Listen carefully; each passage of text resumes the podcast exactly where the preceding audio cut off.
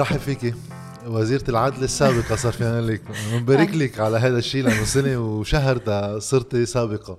صح. آه يمكن يمكن نبلش من هون آه أما في كتير محلات واحد يبلش فيها. آه أنا من الناس اللي اعترضوا هيك كانوا من المعارضين على حكومة حسان دياب منذ نشأتها لقاعدتين قصة إنه ما في برنامج سابق لوجودها هذا بده يأخر الشغل فيها. وما عندها القدرة على تنفيذ أي برنامج تطمح له لأن ما عندها صلاحيات استثنائية بالتشريع. هذا كان موقف مبدئي. وكان في ناس بهالوزراء مثل بهالحكومة كمان آه، بسيفياتهم وبسيرتهم الذاتية ما في إلا واحد يحترمهم على الصعيد الشخصي وفي ناس كمان لا. تيكون كمان واحد منصف. انت كنت من الناس اللي أكيد ما في واحد إلا ما يحترم سيرتك الذاتية. مشان هيك في واحد يحكي معك هلأ بهالتجربة الطويلة. أه نبلش من ليش قررتي تقبلي هالوظيفة العامة بظرف منه سهل؟ آه، أكيد ترددت. كنت عارفة إنه في مخاطرة بهيدا الموضوع لأنه بعرف أنا النظام السياسي والطائفي قد إيه شرس. آه مع هيدا وكله فكرت لأنه كان في مومنتوم معين. نحن بدنا نرجع اليوم نتصور نرجع يعني هين اليوم واحد يحكي بس بده يرجع على الوقت. وقتها شو كان ال momentum صار ثورة 17 تشرين. في ضغط بالشارع يوميا مظاهرات. الطبقة الحاكمة طبعا اضطرت تعمل مثل نوع من انكفاء ولو ولو مرحلة.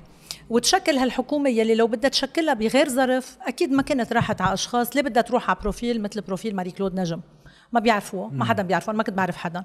لا الرئيس دياب ولا الرئيس عون مع حفظ الألقاب ولا ولا الوزير جبران باسيل ولا أي شخص بال بكل يعني كانت عم تتشكل هيدي هيدي الحكومة. أنا رهنت على أمرين. آه، هلا بتقلي يمكن طلعوا غلط اثنيناتهم ولكن واحد وقتها بفكر بالأول ما بيعرف شو رح تطلع النتيجة. ريتروسبكتيف أول أمر رهنت عليه إنه هالانهيار المالي هالقد قوي هالقد رح يعني البيت رح ينهد كله عليك؟ إنه الطبقة السياسية رح تضطر مرغمة إنه تعمل إصلاحات ضرورية اقله الأساسية. آه مش رح يكون عندها خيار لأنه رح تضطر تمشي ب program IMF رح تضطر تمشي بهيدا وإلا البيت رح يتحطم علينا كلنا. آه، بين إنه هيدا الرهان قدرت هي بالعكس. تقدر تقلب الطاولة وترجع تعمل آه، ترجع تكون ذاتها خليني أقول. بس آه، مثل ما بقول أنا خسرنا خسرنا المعركه ما خسرنا الحرب. الرهان الثاني كان إنه أنا رح يكون عندي آه خليني أقول هالحركة هالديناميكية الموجودة بالشارع رح تقدر تكون بالعكس أداة بايدي تقدر أضغط بقلب الحكومة بقلب مجلس النواب بكل محل رح اكون موجودة فيه بالوزارة. تقدر تساعدنا تنقدر نفرض الشروط الإصلاحية اللي الناس عم بتطالب فيها. يعني يكون أنا صوت جوا. آه هون كمان هالشيء طلع رهان خطأ. ليش؟ ما بدي اليوم أنا عم بعمل نقد ذاتي كثير آه طبيعي أنا أكاديمية أول شيء بعمل هو النقد الذاتي. يعني أنا ما ببلش مرحلة صعبة كفاية في واحد يطلع فيها بخيباتها كما بالإنجازات اللي معقول تكون طبعا بس أنا ما بجي يعني أنا ما بدي أرمي المسؤولية على أي شخص ثاني أو أي فريق ثاني. أنا عارفة في كثير إشياء من, من ورا مين تعرقلت وكيف بس أول شيء بقول إنه أنا ما عرفت أربحها. ما عرفت أربحها يمكن ما عرفت أعمل تشابك علاقات معينة. بس هون إذا بدي أعمل هالنقد الذاتي بدي كمان الناس هي آه، تعمل النقد الذاتي لهيدا لهيدي المرحلة. يعني اليوم نحن وقتها آه، جلسة الثقة ب 11 شباط كنا بعد ما بلشنا ما عملنا شيء. كنا مرفوضين ما كنا عم نقدر نوصل على مجلس النواب إذا بتتذكر. صح صح. الوزراء آه، راحوا ناموا بالأوتيل حد حد المجلس. بعد ما كنا حكينا أو ما فتحنا تمنا تيجي يقول واحد طيب شو رح يعمل هالوزير؟ هل رح ياخذ موقف مزبوط أو خطأ؟ م. إجوا قرروا مجموعات الثورة خليني أقول أو الحراك أو الناس يعني بشكل بشكل عام إنه نحن مش رح نعطي دعم. أنا كنت حابة يجي دعم أقوى. ليش؟ لأنه كنت قدرت كون أقوى جوا. آه، طب إنه بتجوا ما أنا عم رح أجي واجه جوا. رح يكون عندي حصار رح يكون عندي معارضة من قبل طبقة حاكمة من قبل نظام طائفي. أنا عم بوقف ضده لأنه ما بيشبهني بأي شيء طب أنا بدي واجه وحدة؟ طب ما بدي بدي أقلق على شيء بدي حدا يقويني بهالمواجهة مش يتركني. ليكي أنا رح جرب آخذ الفريق الثاني هيك بنقدر إيه؟ كمان بالنقد الذاتي. آه في في شيء ركب من بعد 17 تشرين صار رفضي بالمطلق. يعني حتى بين بعض إذا حدا جرب شوي يبني أي شعبية زايدة شو جاي تركب على ظهر الثورة أو اللي هو مزبوط المفروض العمل السياسي يكون عم يركب على أي موجة شعبية بهدف تمثيله بهدف توصيل هذا. بس من تاني ميلة في قلة ثقة كبيرة بالنظام السياسي القائم وخصوصا إنه إجت حكومة صحيح فيها شخصيات مستقلة وبين مزدوجين الكلمة اللي ما بتحبيها وما بحبها تكنوقراط. بس آه، ما قدروا يوصلوا إلا بتمثيل لقوى سياسية. هلأ التمثيل صار بأبعد مدى. إيه ما جابوا أشخاص من قلب تياراتهم. بس بقيت في شعور عند الناس إنه هاي الحكومة ملقوطة من هذا المجلس النيابي. وحتى بقلب تكوين هالحكومة مش كل الشخصيات فيها آه، بيقدر واحد يسلم لها. وبزيد عليه كمان كمان هون رح تكون عم بيعمل النقد على طرفي الضفه يعني. إيه في انتهازية عند أفرقاء بالمعارضة؟ إنه هلأ يمكن في انتخابات نيابية تجي. أحسن شيء نضلنا بموقع رفض لكل شيء وبننطر بركي الانتخابات تنصفنا نحن قلنا هذا الشيء موجود. بس ما كان في التركيبة اللي كتير بيقدر واحد دغري أول ما تجي يقول أنا هلأ بدي أمشي. قصة البرنامج والصلاحيات يعني هاي الاساس أه استجاد أنا مش عم بقول أه لل الناس شو كان المفروض تعمل. بالنتيجة كل واحد حر بخياراته وأنا بحترم كل الخيارات. يعني اليوم بحترم إنه واحد يجي يقول هاي الحكومة مش رح يطلع شيء منها وبالتالي نحن بدنا نحاربها من الأول للآخر. أنا عم جرب أشرح ليش بهاي الحكومة الأصوات اللي كانت عم تشتغل وكان فيها توصل ببعض الملفات تعمل خروقات. لأنه أنت شو عندك؟ أنت عندك جدار. جدار كتير يعني مسكر. شو فيك تعمل؟ طب عندك هالنظام وموجود. آه التاريخ بيعلمنا كيف بده يطير هيدا النظام. فينا ننكر وجود آه أفريقاء وأحزاب عندهم آه قاعدة شعبية عندهم وجود عندهم جمهور عندهم سلاح عندهم قوة عندهم تمثيل عندهم الدولة العميقة. طيب هيدا كله فيك تجي تضمك أنت قاعد بالشارع وعم تنتقده وناطر. طيب هيدا سيف أكتر. أك... أكيد سيف أكتر. بس اليوم ما فيك تنكر ما بدك انت اليوم الآخر يلي انت ضده بدك أول شيء تعترف بوجوده. ما فيك تقول له أنا بعتبرك مش موجود. لا كانت الانتخابات صارت من سنة ونص وبالتالي كانوا عم بيقولوا نحن موجودين. صح. ما فيكم تجوا تحكوا كأنه نحن مش موجودين. وصحيح بقى اليوم شو بيعلمك التاريخ؟ يا بدك تعمل انقلاب عسكري ويلي هو مش وارد يلي بياخدك على حرب أهلية سلاح واتسترا يا بدك تجي انت تشوف كيف بدك تعمل بهيدا الجدار خروقات معينة. فيك تجي دمك لاطي وتتكل على الانتخابات النيابية.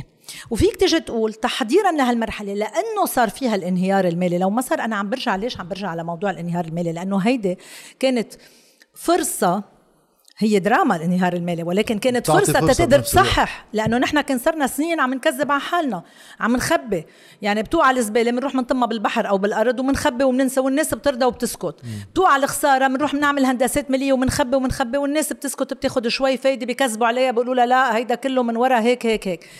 والفرصة اللي كان عندك إياها وقت إجا هالانهيار إنه تقدر وأخيرا بطل قادر تقول لا هيدا مش هيك بطل فيك تكذب على الناس صح. وهيدي أول شغلة عملتها حكومة حسان دياب مع حفظ الألقاب إنه صارحت الناس هيدا ما حدا بيقدر ينكر إنه جينا نحن لأول مرة بتجي حكومة بتصارح الناس بتقول لهم لا الدولة مفلسة. شو ما قالوا؟ هلأ اليوم عم يجوا يقولوا حكومة حسن دياب هي اللي فلستها. وقف إيه هيدا اللي عم ينقال. أنا امبارح في شخص يعني بالمعارضة بحبها كثير وبعزها كثير قالت لي نفس الشيء التقيت فيها ب بهيدا وقالت لي أنتم حكومتكم فلست الدولة اللبنانية. بشو بعدم دفع سندات اليورو بونز. بس هذا يعني آه، نرجع ما بعرف مين هذا الشخص اللي قال هيك بس في في كثير كثير ناس بيقولوا هيك. درايه بأسباب المشكل. يعني إذا واحد معتبر هيك. هلا هيدي حملة في كثير من المؤسسات الاعلاميه مع القطاع المصرفي وحاكم مصرف لبنان كثير سوقوا له وللاسف أغلب الأحزاب بنشوف فيها بعدين؟ جد أنت بتقول هيك بس كثير ناس اقتنعوا بهيك. أنا في شخص مصرفي صديق بيتصل فيي مرة بيقول لي أنا بعتبر إنه حكومتكم عملت أساءت للبنان وللشعب اللبناني أكثر من الاحتلال السوري أكثر من السرقة أكثر من الفساد على 30 سنة. تصور إنه عم تيجي تحمل هالحكومة يلي بست اشهر بس بظرف كورونا يلي كان عم بزعزع كل بلاد العالم يلي واقفة على إجريها. نحن من دون شيء مكرسحين. يعني تصور أنت نحن استلمنا ب 11 شباط 25 شباط أول حالة كورونا إذا ما إذا بذكر. 15 اذار آه، إقفال عام. يعني شوف بس بأي ظرف اشتغلنا؟ ومع هيدا وكله شو عملت الحكومة؟ يعني آه، جد لأنه واحد بده يكون شوي موضوعي. إجت بهيدا الظرف واجهت وراحت خليني أقول باتجاهات كانت مخالفة لتوجهات الطبقة السياسية الحاكمة. وقت بتجي بتقول أنت هيدي الحكومة. لا هيدا عم تعمل يلي بدها إياه السلطة. لا ما كانت هيدي توجهات السلطة والنظام أبدا. في أشخاص بالحكومة عندهم بعد سياسي مزبوط صحيح ما بنكر. وبينوا أنا مني هون قيم زملائي أو هيدا كل واحد حكى عن حاله ونعرف الموضوع. أنا بحكي عن حالي. أنا ما في مجلس وزراء فت عليه إلا ما كنت حرة. حكيت اللي بدي وطلعت منه حرة. ما في حدا بحياته طلب مني شيء وتحديدا رئيس الجمهورية وفريق رئيس الجمهورية ولا مرة طالب مني شيء بالوزارة أو برات الوزارة. بقى أنا بحس حالي من أول نهار لآخر نهار حرة. بكل الأشياء اللي ممكن كانت تنطلب وحرة أقول لا وبحياتي بقول بهيدي السنة ونص ست اشهر وبعدين سنة وشهر من بعد الاستقالة ما في قرار أخذته خليني أقول آه، مرغمة أو لأنه ارتهنت أو ساومت أو عملت أي شيء تاني. بالتالي بس, بس إيه تفضل. اللي عم بدي أوصل له رح نفوت هلأ بشغله وشغله من المحطات اللي قطعت فيها الحكومة لأن في عدة مواجهات صارت. صح. أغلبها منيت بالفشل بس صارت. فبيقدر الواحد هلأ يرجع يراجعهم. بس عندي سؤال بالمرحلة الأولى. آه إذا أنت اليوم جاي من خلفية أكاديمية شو الشيء اللي هو آه، يمكن لأنه ما في خبرة سياسية مباشرة بتقولي إنه لو كنت أعرف هيدا الشيء بوقتها كنت يمكن مقاربتي لبعض الأمور مختلفة. وين؟ يعني الخبرة السياسية يعني لأنه كمان اليوم عم بيجي حكومة تانية كمان من خلفيات لا سياسية بين مزدوجين. آه، واللي هي معقول to handicap هالحكومة مم. بعدين. شو هو المحل السياسي اللي كان بتلاقيه في نقص؟ مش المحل السياسي المحل الإعلامي. أنا هلأ شخصيا لو بدي أرجع أعيد التجربة في شغلة وحدة بعملها. محل ما أقعد أشتغل كل يوم لساعة 3 بعد نص ليل. بوزارتي وبالأول فترة كنا كل الوقت بالسراي لأنه كان الملف الملف المالي وكنا بكل الاجتماعات مع شركة لازار وكليري جوتليب والمصارف واللي يعني بتعرف كل الهيدا. قد ما كنا عم نشتغل وقد ما كنا عم نتعب نسينا الشق. أقل بحكي عن حالي الشق الإعلامي والبرسبشن اللي موجودة عند الناس. هلأ لو بدي أرجع اعيد الموضوع ما بشت... يعني يمكن هيك يكون شوي شقاي اللي بدي أقوله. آه يمكن بهمل شوي الوزارة خليني أقول. وبطلع كل يوم بعمل أنا فيديو عشر دقائق ربع ساعة بتوجه فيه مباشرة للناس. تاشرح لها آه قد إيه عم ينكذب عليها لأنه انكذب كثير على الناس كثير كثير انكذب على الناس. من من الأشياء البسيطة البديهية لأنه معلي بلش بحالي أنا ما في أعرف إذا في شيء كذبة إذا ما بتتعلق فيه وقت بتتعلق فيه بعرف إنه مش مزبوط. طيب بيجي حدا مثلي وزير مستقل آه بشو فيك تضربه. أنا القوة اللي عندي إياها إنه ما حدا عنده شيء علي ما حدا بيقدر يطلع ملف ولا فساد ولا شيء مصداقيتك ما حدا بيضرب لك إياها بالعكس أنت بنيتها بالكارير الأكاديمية اللي عملتها وبالمحاماة وإلى آخره. شو بدك تضرب؟ شو فيك تصيب؟ تتجي قبل ما يبلش يشتغل هالشخص تحطمه. بتضرب له مصداقيته من ناحية استقلاليته. بتبلش من أول نهار بعد ما فتحت أمه بدك تيجي تبين عنه صورة وهيدا اللي صار صار في تحطيم ممنهج إنه هالشخص ما عنده أي استقلالية هو بده عم ياخذ أوامر وأوامر تحديدا وزيرة مسيحية مارونية بهيدي الحكومة يلي كان الغطاء السياسي تبعها طبعا آه، آه، فريق رئيس الجمهورية عم تاخذ أوامر. وبلشت من النهار يلي تعينت فيه الحكومة تشتغل بمكتب الوزير سليم جريساتي. حياتي ما اشتغلت مع الوزير سليم جريساتي اللي هو زميل بالجامعة آه، أساسا ولكن ولا مرة اشتغلت بمكتبه. يعني إشياء هيك كونكريت بيقدر واحد بكل بساطة. بعدين بوقت التشكيلات القضائية استدعت على القصر وصار في اجتماع بين الرئيس عون والوزير جريساتي ووزيرة العدل قالوا لها بتعملي هيك وهيك. وأنا شفتها على بأول نشرات الأخبار مع صور. بتعرف وقت بيحطوا لك صور بيتجذر بال بالهيدا. بفيديوهات خط أحمر يلي كانت عم تنحط. كله كذب بكذب. طب أنت فيك تثبت شيء صار. فيك تثبت شيء ما صار. فيك أنت تعمل يعني تثبت شيء نيجاتيف. ما بت... بتقول أنا مستقلة أنا عملت خياري وعملت قناعاتي. ابدا بحطوك بهالخانه بقى يلي يلي اليوم هيدا الشغلة الوحيدة بالطريقة وقلة الخبرة وقلة الوقت وقلة الإمكانيات لأنه نحن ما عندنا إمكانيات. أنا ما عندي لا عندي حزب ولا عندي إعلام ولا عندي محطة ولا عندي سلاح ولا عندي ما عندي حدا وراي. آه ندمت إنه ما طلعت أكثر وبسرعة هلأ كانت الفترة كتير صغيرة. على الإعلام تتوجه مباشرة للناس. بعدين طلعت وصرت أحكي. بس بتصور كان ديجا يعني خلص الصورة انكسرت. آه كسروا شوي الصورة بس الناس شافت طبعا كتير. بتصور اليوم كتير ناس عم عم بيفهموا وشافوا الصورة كيف. بس برأيك أنت هيدا المعركة الإعلامية اللي استهدفت أشخاص محددين بالحكومة؟ م. يعني أنا هلأ ما بدي يعني ما بدي أحطك بأي موقع تضطر أنت كمان تقيمي ناس بقلب الحكومة. بس مثلا بتطلع ببرنامج مارسيل غانم. صار في حديث بالشخصي أولا عن رئيس الحكومة بعدين عنك وعن يمكن زينة عكر. بس بنفس الوقت كان في حفاوة كتير باستقبال وزير الداخلية محمد فهمي. يعني شو هو هيدا الشيء اللي كان عم يركب؟ أي متى حسيتوا إنه في هذا المعركة؟ لأن ما استهدفت كل الحكومة. أنا في مقيدتها عندي بالتواريخ. يعني بكل محل يطلع مش انتقاد بتعرف لأنه شو كانوا يقولوا بصير اميسيون مارسيل غانم بيتهكم شو بده يطلع يقول؟ أنا حرام الوزيره العدل كذا وبتاخذ آه شو أوامر على الواتساب. يعني كل مرة تهكم وفشلت واتسترا هيك يعني ما كان في ولا مرة ملف معين إذا بدك. بس بهيدي الحملة آه إذا بترجع على التواريخ وعلى كل مرحلة كان يطلع على هالمحطة أو على غيرها أو من قبل أشخاص أو من قبل سياسيين لأنه أنا كمان جتني حصة كبيرة من قبل سياسيين بلبنان ومن عدة أفريقيا. كمان رح نمرق عليها. كمان هيدا بتمرق عليها. لاحظت وقت كنت عم قارن التواريخ إنه بكل محل كنت أخذ فيه موقف عم واجه فيه تطلع الحملة. والدليل كنت أرجع على البيت وكنت أقول أوقات للوالدة الا انتظري هلأ الليلة أنا أكيد بده يكون في حملة. لأنه كون عارفة حالي مثلا أه بعطيك كم مثل يعني. وقت عملنا التدابير السبعة لمكافحة الفساد. هدول اشتغلناهم بوزارة العدل مع فريق كمان من المجتمع المدني اختصاصيين اشتغلنا عليهم. وعملت المستحيل تت الحكومة أقرتهم بأيار. وهول كانوا كتير مهمين. هلا إذا بدك بعدين نحكي فيهم لأنه وقت بيجوا بيقولوا لك أنت ما بدك تعمل اوديت بالعقود اللي صارت مع الدولة مش مزبوط نحن أول حكومة قررت هيدا الشيء نرجع له. وقت بتاخذ أول موقف اخذته ب 26 آذار. صوتت الحكومة أقرت وأحالت على مجلس النواب مشروع قانون رفع السرية المصرفية. كنا محضرينه نحن بوزارة العدل. أنا كان طرحي التالي. هيدا كان أول طرح بعمله بالحكومة. كان طرحي إنه نحن اليوم بمرحلة السرية المصرفية ما عاد أكيد. أنت هدفها أكيد تجيب الأموال أوكي؟ وهلا ما, الأموال ما في أموال بدها تجي. صارت عم بتكون غطاء للفساد للإسراء غير المشروع لتبييض الأموال لا لا لا لا لا. عم تمنعك تك- تكافح الفساد بشكل بشكل فعلي. بقى كان أول مشروع كنت محضرته كان بكل بساطة وهيدا قاموا الأيام عليه وصار في جلسة بمجلس النواب وصار في انتقاد قوي كتير يعني. آه، كانت آه، قانون بماده وحيدة. يلغى قانون ال 56 تبع سرية المصارف. إلغاء كليا يعني ما بدي أجي أرفعه عن فلان وفليتين على راسها قليل فرزلي بوقتها أوكي. يعني. مزبوط. وقالوا وقتها إنه هيدا النظام الاقتصادي الحر يلي كذا ونظام المصرفي و... وشو كان عمل ريمو قدي آه، لو لو بيشوف شو عم تطرحي واتسترا هو بالعكس ريمو قدي كان كان جن لو شاف إنه عم تستخدم للتهرب الضريبي. وتبييض الأموال و... ومنع التضييق الجنائي بأول بأول آه، معركة اتسترا وبالتالي وقت جيت أنا بلشت بهول الطروحات. هودي منهم طروحات الطبقه السياسيه بشكل عام. مزبوط ولا لا؟ تماماً. أكيد.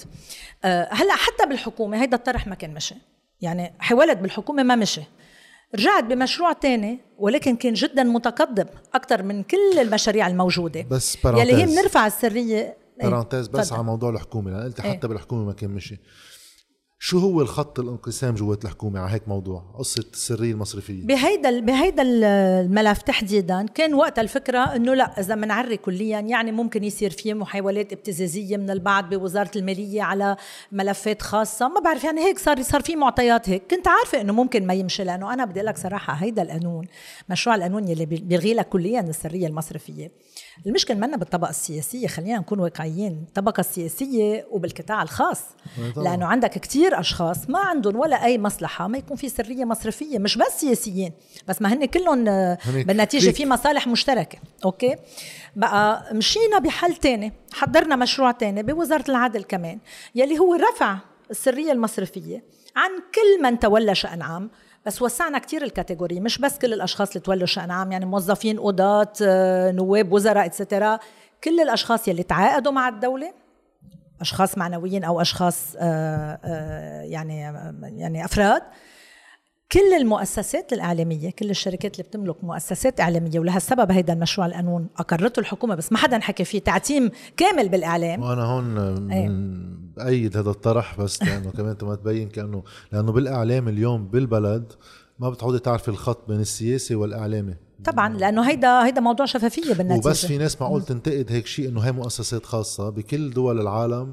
وقت تكون المؤسسه الإعلامية عم تعمل خدمة عامة عبر التغطية السياسية هي جزء من المحاسبة والشفافية مفروض تكون لتكون طبعاً. هي عم بتأكد حياديتها المالية بقى بس واحد إنه معقول هون يصير في هجوم عليك إنه عم تعمل هجوم على الإعلام إذا. لي أي موقع بالإعلام أنا إيه. مش لا أنا ما عم بعمل هجوم على الإعلام بالعكس أنا بدي إعلام شفاف بدي إعلام مسؤول آه وطبيعي. يعني اليوم إعلام عنده دور أساسي. الإعلام بي- بي- بيغير مجتمع. بقى ما في طبيعي إنه أنا أجي طالب بشفافية بهيدا الموضوع خاصه بالوضع اللبناني اللي نحن فيه. وكان في بعد category أخيرة كمان هيدي يمكن ما ما بتعجب كثير يلي هي الجمعيات السياسية. بقى احزاب يعني. الأحزاب. آه، جمعيات السياسيه وغير السياسية الاثنين مشينا فيها. بقى بتصور قد إيه هيدا المشروع القانون راح بعيد. حكومة حسان دياب اقرت هيدا المشروع القانون. نزل على طب ليه ما حدا بده يت... أوكي. تحول نحن بعتناه مكرر بعتناه معجل على مجلس النواب. ما انحط على جلسة بالمعجل انبعت على اللجان. وباللجان كان في كذا مشروع واقتراح قانون رفع سرية مصرفية. صاروا عم ينبحثوا كلهم سوا. طبعا بالصيغة النهائية يلي انطرحت على الهيئة العامة ما كان في شيء بقى من الأشياء الإضافية اللي كنا طرحينها نحن بالمشروع القانون تبعنا. لا بل الصيغة اللي كانت مطروحة على الهيئة العامة حتى هيدي إذا بتذكر وقتها انضربت لأنه كان في البند يلي بيقول, إنه بتنرفع السرية المصرفية آه تجاه القضاء. هيدا انشال وأنا وقتها آه، عرضت هيدا الموضوع يعني بتذكر كتير منيح لأنه طلعوا بعض النواب آه، قالوا لا نحن ما فينا تنرفع السرية المصرفية آه، بوجه القضاء. نحن ما عندنا ثقة بالقضاء القضاء مسيس بلبنان. طيب خيي ما عندنا ثقة بالقضاء. تنرفع سريه مصرفيه انتبه شو عم تعطيهم للقضاء؟ امكانيه إنه تقدر تكون عم ترفع السرية المصرفية. طب ما هيدا القضاء اللبناني عم يحكم على أموال وعلى على أموال مش بس أموال الناس على حياتهم بالقانون الجزائي. بالهيدا. ما بدي حتى إنه أنا عم عم بعطيه عم بحط بين ايديه آه، حياة الناس وأموال الناس. ما بحط بين إيديه إمكانية إنه يقدر يطلب ويحصل على رفع السرية المصرفية. يعني أنا شفتها هيدا إهانة للقضاء آه، لا في سخري في في في شيء ساخر حتى بكلمة إنه ما في عندنا ثقه بالقضاء القضاء مسيس. من الجهة اللي هي مسؤولة عن تسييس القضاء. طبعا هيدا ما هو ليش مسيس؟ يعني مش ما خلق مسيس. في أطراف سياسية هي سيسته بذريعه إنه مسيس بقصقص له إجري وايديه أنا اليوم عارفه كتير منيح إنه هالأشخاص اللي عم يحكوا هو وغيره هلأ حكيت عن هالشخص. هالأشخاص اللي عم يحكوا ما عم يحكوا لأنه هن عم بدافعوا عن عن الناس أو عن الثورة. عم يحكوا لأنه عم بدافعوا عن منظومة. ولو ما عملت يلي عملته ولو ما حكيت يلي حكيته ولو ما أخذت المواقف يلي أخذتها ما كان حدا فتح سير كنت شفتهم عم يستقبلوني أساسا أنا ما رحت. يعني بس إنه كانوا عزموني واستقبلوني وكانت يمكن اعتبروني أهم وزيرة بهيدي الحكومة. في حين هن إجوا قرروا أنا وزيرة فاشلة. أنا ليش جبت سيرة هذا البرنامج بالتحديد؟ لأنه أنا حق الانتقاد لو بوافق عليه لو ما بوافق عليه أنا مقدس عندي. بس في شيء صار إنه بوقت الحديث إنه أنت رح تتكزدري بباريس وكان في شيء وضع مختلف تماما وهون حسيت طبعاً. في شيء جانب إنساني يعني لأنه هلأ. وقتها زوجي كان عم يعمل عملية وكان صحته منا كان في مشاكل صح. مع يعني هون أنا بالنسبة لي صار في أجندة سياسية أكثر من حرية تفكير وتعبير. مشان هيك أنا ذكرت هالبرنامج بالتحديد مع إنه مش مش لحاله يعني. هلأ آه، آه، آه، هيك الجو التحضيري للحكومة وذكرت بعض الإنجازات اللي قدرت تقومي فيها منه منه مرق منه ما مرق. أول انتقاد على الحكومة وين بلش؟ على القليل عم بحكي انتقاد من جهتي أنا يعني مش احكي لأنه الانتقادات عم بجنب في كتير ناس هيك صح. بس لا في انتقادات بمحلها على الحكومة. إيه. الحكومة عملت أخطاء ما أنا هلأ هون رح رح أوصل على نقطتين ثلاثة لنشوف هون شو كان عم بيصير. طيب صحيح الحكومة ما إجت عارفة شو جاية تعمل ماليا واقتصاديا بصورة كتير واضحة. لأن إذا واحد بيقرأ البيان الوزاري كان الحديث عن الدين العام إنه بنخفف نفقات وبنزيد واردات كأنه بس بعد ثلاث تجميع اعلن التعثر عن الدفع تبين إنه ما في دولارات كفاية. وبوقتها آه، وهون عم بستشهد بكلام ألان بفاني اللي عملت معه مقابلة بيقول إنه سئل بوقتها حاكم مصرف لبنان نحن إذا تع... إذا ما تعسرنا عن الدفع هلأ إذا دفعنا الدفعه الجاي قادرين عليها قالوا ما بعرف. فساعتها صار القرار انه لا إذا بدنا ندفع عم نمزر ساعتها مصريات. طيب وانعملت خطة لازار واللي هي كان شيء كتير متقدم على القليل بجزء الأول اللي هو آه، توزيع الخسائر وتحديد المسؤوليات. بس بعد ثلاث تجميع من إعلان هيدي الخطة واللي المفروض بالإجماع قطعت جوات مجلس وزراء صار في ثلاث هجومات من جمعية المصارف والخطة البديلة تبعهم اللي هي بيع أصول الدولة لاحق مصرف لبنان اللي أعلن عن معارضته بقلب اجتماعات آه، اللي صارت مع صندوق النقد ولجنة تقصي الحقائق اللي طلعت من لجنة المال والموازنة بالمجلس وصار في هجمة مضادة بوضوح رجع رئيس الحكومة قال إنه أساسا هاي هي بس مجرد أفكار كانت للتداول كأنه صار في تراجع عنا وعلى الأساس وقف التفاوض مع صندوق النقد ورجع بعدين صار الانفجار ورحنا على محل تاني. ليش الحكومة ما كانت شرسة بالدفاع عن الخطة اللي عملتها؟ على الإعلام حتى ما كنا عم نشوف ناس عم تطلع من المعنيين على القليلة يدافعوا عن الخطة ويخوضوا هالمواجهة لبل رجع استقبل جمعية المصارف ورحنا على محل تاني. تنرجع على موضوع الحكومة هون بالتقييم باللي عملته الحكومة بالخطة. يلي قلته من شوي مزبوط. أول ما تشكلت الحكومة ما كان في فكرة واضحة عن الحلول المالية وشو بده يكون في كخطة تعافي مالي. أنا أساسا هالموضوع مش من اختصاصي. يعني غطست فيه وتعلمت هيك يوم بعد يوم. والملف مش عندي يعني. هذا عم تحكي بشكل أساسي وزارة المالية وزارة الاقتصاد الوزارات المعنية. بس كلنا فتنا فيه لأنه هي مسؤوليه مسؤوليه الحكومة و آه، وقت اجت الحكومة. مثل ما قلت تفضلت وقلت استمعت لحاكم مصرف لبنان بموضوع دفع ال Eurobonds إذا بنقدر نرجع ندفع بعدين لأنه كلهم بيقولوا إيه أزار دفعوا وما كان لازم توقفوا عن الدفع و etcetera بس ما حدا بيجي بيقول كيف كنا دفعنا الدفعات اللي بدها تجي بعدين. آه الحكومة اللبنانية قررت تلجأ لمستشارين مستشار قانوني يلي هو كليري جوتليب وعملنا appel d'offres ومستشار مالي يلي هو لازار. وعطيوا نصائح ومشيت فيها وصار هالخطة المالية يلي إجت منا منا منا خليني نقول منا مثالية هالخطة. ما في خطة اقتصادية أو مالية مثالية بالعالم. وعلى طول رح تلاقي ناس آه، بيعرضوها يمكن بالشق يلي هو الشق التقشفي البعض يلاقي إنه لأ بمرحلة بهيدي المرحلة ما لازم سياسه تقشفيه لازم بالعكس سياسه استثمارات ما هنالك. ولكن بالشق يلي بيتعلق بإعلان الخ... الإعلان عن الخسائر وتوزيعها كانت صائبة 100% والدليل كمان بعدين إنه كل الجهات الدولية والجهات المانحة وكذا كلها أيدتها وامبارح بعدنا عم بقرأ إنه آه، ال Moody's ال agence de notation ال Moody's كانت عم عم تدعي حكومة آه، الرئيس ميقاتي إنه تمشي بالخطة التعافي المالي يلي أقرتها حكومة حسان دياب هيدي الخطة يلي حطموها واعتبروا إنه هيدي مصيبة وهيدي مؤامرة وهيدي كذا. خطة ال haircut. يلي أنا على الشعب اللبناني كله إنه هيدي الحكومة حكومة المنظومة جاية تقشطكم مصرياتكم. أنا هيدا بعد ما بفهمه إنه اليوم اللبنانيين والمودعين يلي هن أكبر حزب بلبنان بالنتيجة. طب ما شافوا شو صار؟ بفهم بالأول واحد آه طيب بيكذبوا بيكذبوا بيكذبوا عليه بس ما عم بيشوف حاله كيف عم يخسر. ما عم بيشوف حاله إنه لا هلأ رئيس لجنة مال والموازنه اعترف إنه ما بيجوز نكفي ب 85% haircut على اللبنانيين. يعني okay. سماها haircut من بعد ما كان عم يسمي. منيح. لكن هون صار في إقرار إنه صار في haircut 85% على اللبنانيين. يعني هالخسارة محل ما يتحملها يلي استفاد أكثر شيء. وآخر شيء يلي استفاد أقل شيء يلي هو المودع خلينا نقول الصغير والمتوسط والشعب اللبناني بشكل عام لأنه مع انهيار العملة الوطنية صح. شو صار؟ يعني ما نحن عم نخفف خسائر عم ننقل الخسارة من البالانس شيت تبع البنك المركزي والمصارف على جيوب الناس. هيدا اللي صار هيدي الخطة الخبيثة البديلة اللي صارت. هلأ وين مسؤوليتنا نحن؟ وهون بدنا كمان نعمل نقد ذاتي. حكومة حسان دياب يلي عملته يلي كلنا مشينا فيها بالإجماع بالخطة أنا بالنسبة لي كان صائب. وبجميع الأحوال اعتبرها مش صائبة هالخطة. اليوم في حكومة بتتحاسب. بتعمل خطة نجحت نجحت ما نجحت تتحاسب. بس مش بيجي بيصير في هجوم على هيدي الخطة وخطط بديلة. لا الحكومة مسؤولة عن الخطة. نحن شو صار عنا؟ هجوم الإعلامي ما, ما تسأل. يعني هون م. الإعلام يلي كله بتقلي ليش ما دفعنا كفاية كمان ما كان ديجا الأرضية عم تتحضر بشكل أنت وقت تعمل خطة ما لازم تجي تدافع عنها بعدين. لازم تحضرها قبل صح. إعلاميا. هيدا تعلمناه. نحن ما عنا خبرة. كانت déjà الارضيه عم تتحضر بشكل إنه وقت تطلع هالخطة ويتصوت عليها بمجلس الوزراء كون déjà أنت عامل عم تغسل دماغ الناس إنه هيدي الخطة ضدكم. okay؟ في حين إنه منا ضدنا. والدليل لو كانت لو كانت هالخطة هي خطة المنظومة. طب أنا فسر لي ليش يا أستاذ جاد؟ ليه بده يجي بهالانقسام العمودي بالبلد؟ بين افريقيا مش طايقين بعضهم وكل يوم شتائم على الإعلام.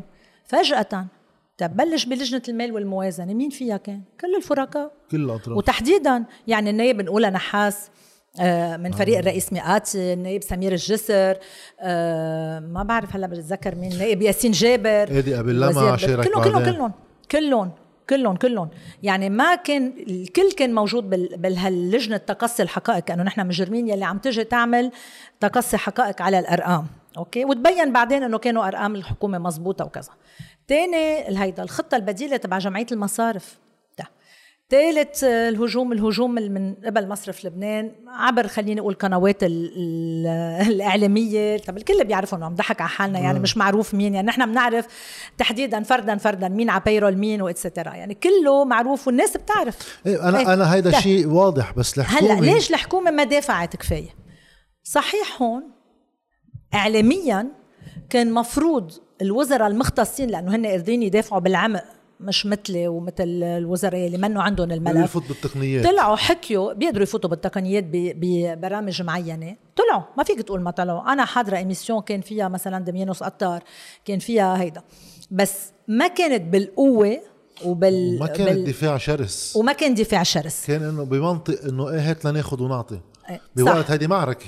يعني بوقت هيدي معركة. هيدي بده واحد بالنقد الذاتي اللي بيعمله هلا ما كنا عارفين شو رح يصير نحن ما بالنتيجه يمكن كانوا معتبرين إنه okay في وقت تنقدر نقنع وعلى رواق وهيك اجى أربع اب ال- آه، فجر المدينة وفجر الحكومة على طريقه. إيه بس التفاوض إيه. وقف قبل أربعة آه، ما وقف فعليا ما وقف ما وقف كليا. كفى التفاوض بس بوتيرة يمكن أوطى. بس وقف لأنه اجوا قالوا لهم طيب صار عندكم آه، خلاف بالبلد. طب وحدوا النظرة وحدوا الأرقام وحدوا الهيدا يعني كمان صار في أنت اليوم بدي لك شغلة. أنت عملت خطة. طب أنت فيك الخطة تنفذها بدون مجلس النواب؟ ما هي الخطة بدك تضطر تعمل قوانين على أساسها. okay؟ فيك تنفذها بدون مصرف لبنان فيك تنفذها بدون المصارف فيك هيدا ما بدك minimum لهالسبب يمكن الطريقة اللي تعملت فيها الحكومة أو المعنيين بالحكومة كانت طب خلينا نرجع نحكي مع هالجماعة نقدر ناخذ نعطي. هيدا كان خطأ يمكن كان خطأ. ولكن ولكن طب كيف كنت بدك تنفذها؟ كيف بدك تنفذها؟ أول ما بدك تعمل قانون تنفيذا للخطة بده يوقف عندك بمجلس النواب. إيه ما هون بصير الفكرة إنه طالما أقرت بالإجماع الضغط من خلال هالخطة على الأطراف السياسيين بعضهم لأنه مش كلهم رح يضلوا ماشيين تينحطوا قدام موقف وهذا بده آه، معركة إعلامية بده حديث شعبي يعني الناس تفهموا إنه أنت يا مع البنوكي ورياض سلامة تيوزعوا خسايرهم عليك يا أنت بدك تواجه هالفريق. هلا أنا هون بصير كمان في أسئلة كتير غريبة يعني إنه فريق رئيس الجمهورية مثلا كان ممثل بقلب الاجتماعات مع صندوق النقد بشرب الإرداحي اللي كان عم يطلع على التلفزيون بوقتها ويدافع عن الخطة. وحدا من قلب فريق رئيس الجمهورية اللي اسمه إبراهيم كنعان كان يطلع يسميها كمان خطة الهيركت وغيره. هون يعني بصير الواحد إنه في عملية حشر سياسي بدها تصير لكل طرف سياسي بخيار واحد بده ياخده. صحيح. وخصوصا إنه أساسا ما لها حق لجنة المال والموازنة تسائل الحكومة بخطتها. هلا هي ليش لجنة قبل المال وال... يستقبلهم رئيس إيه الحكومة؟ هلا لجنة المال والموازنة آه، فيها تجي تقول هي إنه خيي أنا ما منعتكم تعملوا شيء. شو بالخطة؟ شو منعكم أنا حرة. أنا, أنا لجنة أنا لجنة. نيابية. مزبوط ومع حق معك حق. أنا لجنة نيابية آه، أنا حرة. أعمل اللجان اللي بدي هون وأعمل التدقيق اللي بدي إياه وأتباحث وأعمل مين منعكم؟ أنتم كفوا. ما له نحن صفة ليش- قانونية. لو راحوا إيه. على تحقيق برلماني له حق ينزعوا عن الحكومة. ما صحيح. صحيح. بس أنا الهيدا اللي عم بقوله إنه اليوم في مسؤولية على الحكومة. مزبوط إنه كان مفروض بشراسة أكثر تدافع عن الخطة. هيدا بالنقد الذاتي اللي بتعمله الحكومة لأنه بتصور إذا بدي أعمل توصيف شوي لحكومتنا. بكتير من المحلات أخذت قرارات كتير جريئة وما كانوا ما كانوا آه، هو التوجهات تبع هال خليني أقول هالنظام ائتلاف الزعماء الطوائف يلي يلي موجود. بكل شيء إن كان بالتدقيق الجنائي إن كان بالخطة المالية إن كان بالتدابير لمكافحة الفساد بكذا ملف وبكذا محطة إن كان إن كان ب آه، كمان ما تنسى صار في آه، موضوع المصرف المركزي ووضع الحاكم. مشكلة حكومتنا إنه بكل هالمواضيع بلشت فيهم ومشيت فيهم وببعض المحلات أخذت قرارات جريئة بس ما قدرت تكفي فيهم وتنفس. هلا بتقلي كانت الفترة قصيرة لأنه ست أشهر بس ما بعرف إذا كان فعلا الموضوع غير. لأنه وقت بتوصل على التنفيذ أنت بدك عضل سياسي معين تقدر تنفذ طب هيدا وين بدك تجيبه؟ بدك يا الأفريقاء يلي عاطينك هن الثقة مزبوط؟ يكونوا داعمينك. المعارضة طبعا مش رح تدعمك. الأفريقاء السياسيين يلي بالمعارضة مش رح يدعموك القوات اللبنانيه مش رح يدعمك الكتائب مش رح يدعمك. استرا علما إنه هون أنا بعتبر إنه عندهم مسؤولية وهيدي رح يتحملوها يوما ما تجاه الشعب اللبناني إنه كان لازم وقتها الحكومة حطت خطة هي لمصلحة الشعب اللبناني. بهيدا الوضع وقت يكون عندك انهيار مالي وأزمة. طب ما هيدا اليوم يلي عم نعيشه اليوم اللبنانيين اللي كلهم صاروا برا هي كله نتائج هيدا الشيء. هلا. يعني كان مفروض هون يصير في تضامن. هلا okay اللعبة السياسية بيبقى يلي يلي جوا معك. تمام. ما عم ما عم يمشي معك بولا أي شيء ما مشي معك كفاية خليني أقول. يلي بالمعارضة أصلا عم يشتغل ضدك. خارجيا ما عندك دعم قوي لأنه بتعرف هيدي حكومة حزب الله و et cetera يعني كل ال- الحصار يلي صار من اي ناحيه انتبه أنا ما بحب كب المسؤوليه على الخارج ابدا. أنا بعتبر نحن مسؤولين قبل أي شخص آخر. يعني هي قصة المؤامرة والحصار. إنه صندوق عندك- النقد إيه. صندوق النقد كان ماشي بخطة الحكومة من عنا راحت كان ماشي. طبعا كان ماشي بخطة الحكومة بس عم بحكي إذا بدك كمساعدة من دول من إيه هيدا لا، ما تنسى حسان دياب وصل معرى بطائفته آه، ما في ولا بلد آه، عم يقبل يستقبله. يعني هيدا كان هيدا كان المنظر هيدا كان المشهد. يعني واصل الضعيف بطايفته أوكي؟ عم بحكي من ناحية الفعاليات. آه بحكومة عم يتقوس عليها من الخارج إنه هيدي سموها حكومة حزب الله. ومن قبل المعارضة بالهيدا. مين صار عندها بعد؟ عمين فيها تتكل؟ يا على القوى السياسية اللي عطيتها الثقة. وهون اقله هالقوى السياسية خليني أقول أغلبيتها. أنت ما مشيت بتوجهاتها. آه وبدليل ما مشيت معك بهيدا الخطة. بقي لك شغلة وحدة يلي أنا بعتبر إنه هيدي كانت خطأ من الحكومة وقلت له إياها للرئيس دياب إنه ما راهن عليهم كفاية يلي هي الناس. ما عاد عنا إلا الناس نقدر بس الناس تقدر توصل لهم. بدك تكسر هالحلقة الإعلامية بدك تكسر بدك تقدر تحكيهم أكثر بدك تقدر تشرح لهم أكثر تعمل معركة شرسة توجه لهم بالمباشر.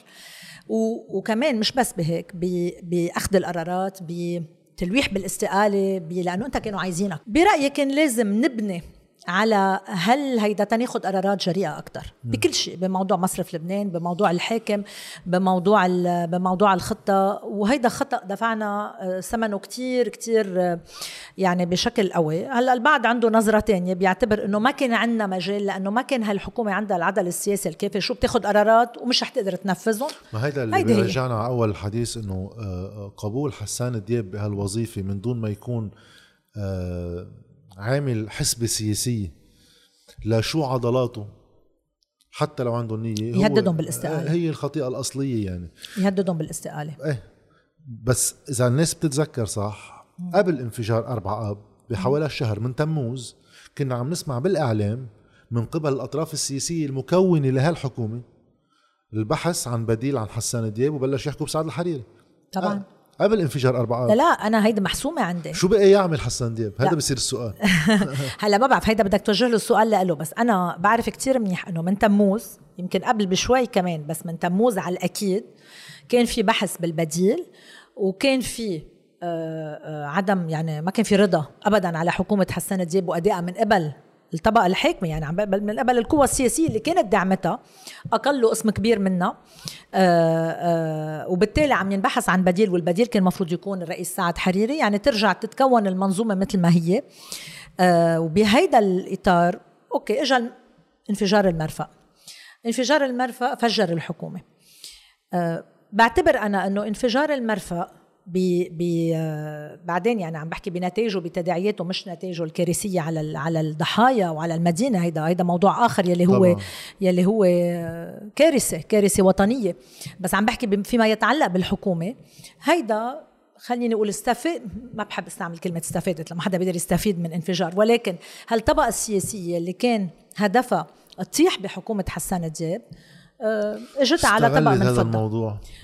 يعني على كل حال نحن استقلنا بس كان في ما تنسى أنه كان في جلسة نيابية آه، حددت لمساءلة حكومة حسان دياب كان بده ينحكى يعني. فيها إنه بآخرها بده يصير في رفع للثقة عن الحكومة صح وعلطي. صح إنه تنشل الثقة عن الحكومة بس ما كان أول مرة بينحكى بالموضوع أنا بتذكر وقت التدابير السبعة الرئيس فرزلي وقت اجى قال إنه إذا الحكومة ما تراجعت عن التدابير السبعة لمكافحة الفساد بالتحديدا التدبير رقم التدبير السادس يلي هيدا الجمع الثرواتي اللي اعتبره بلجنة الإدارة والعدل إنه غير قانوني م. أنا استدعيت على جلسة ودفعت عن هيدا التدبير وكانوا بدهم يحملوني توصية حملوني توصية علما إنه اللجنة بتصور ما فيها تعمل توصية لازم المجلس النيابي بكامله. للحكومة اللبنانية تتراجع عن هيدا التدبير.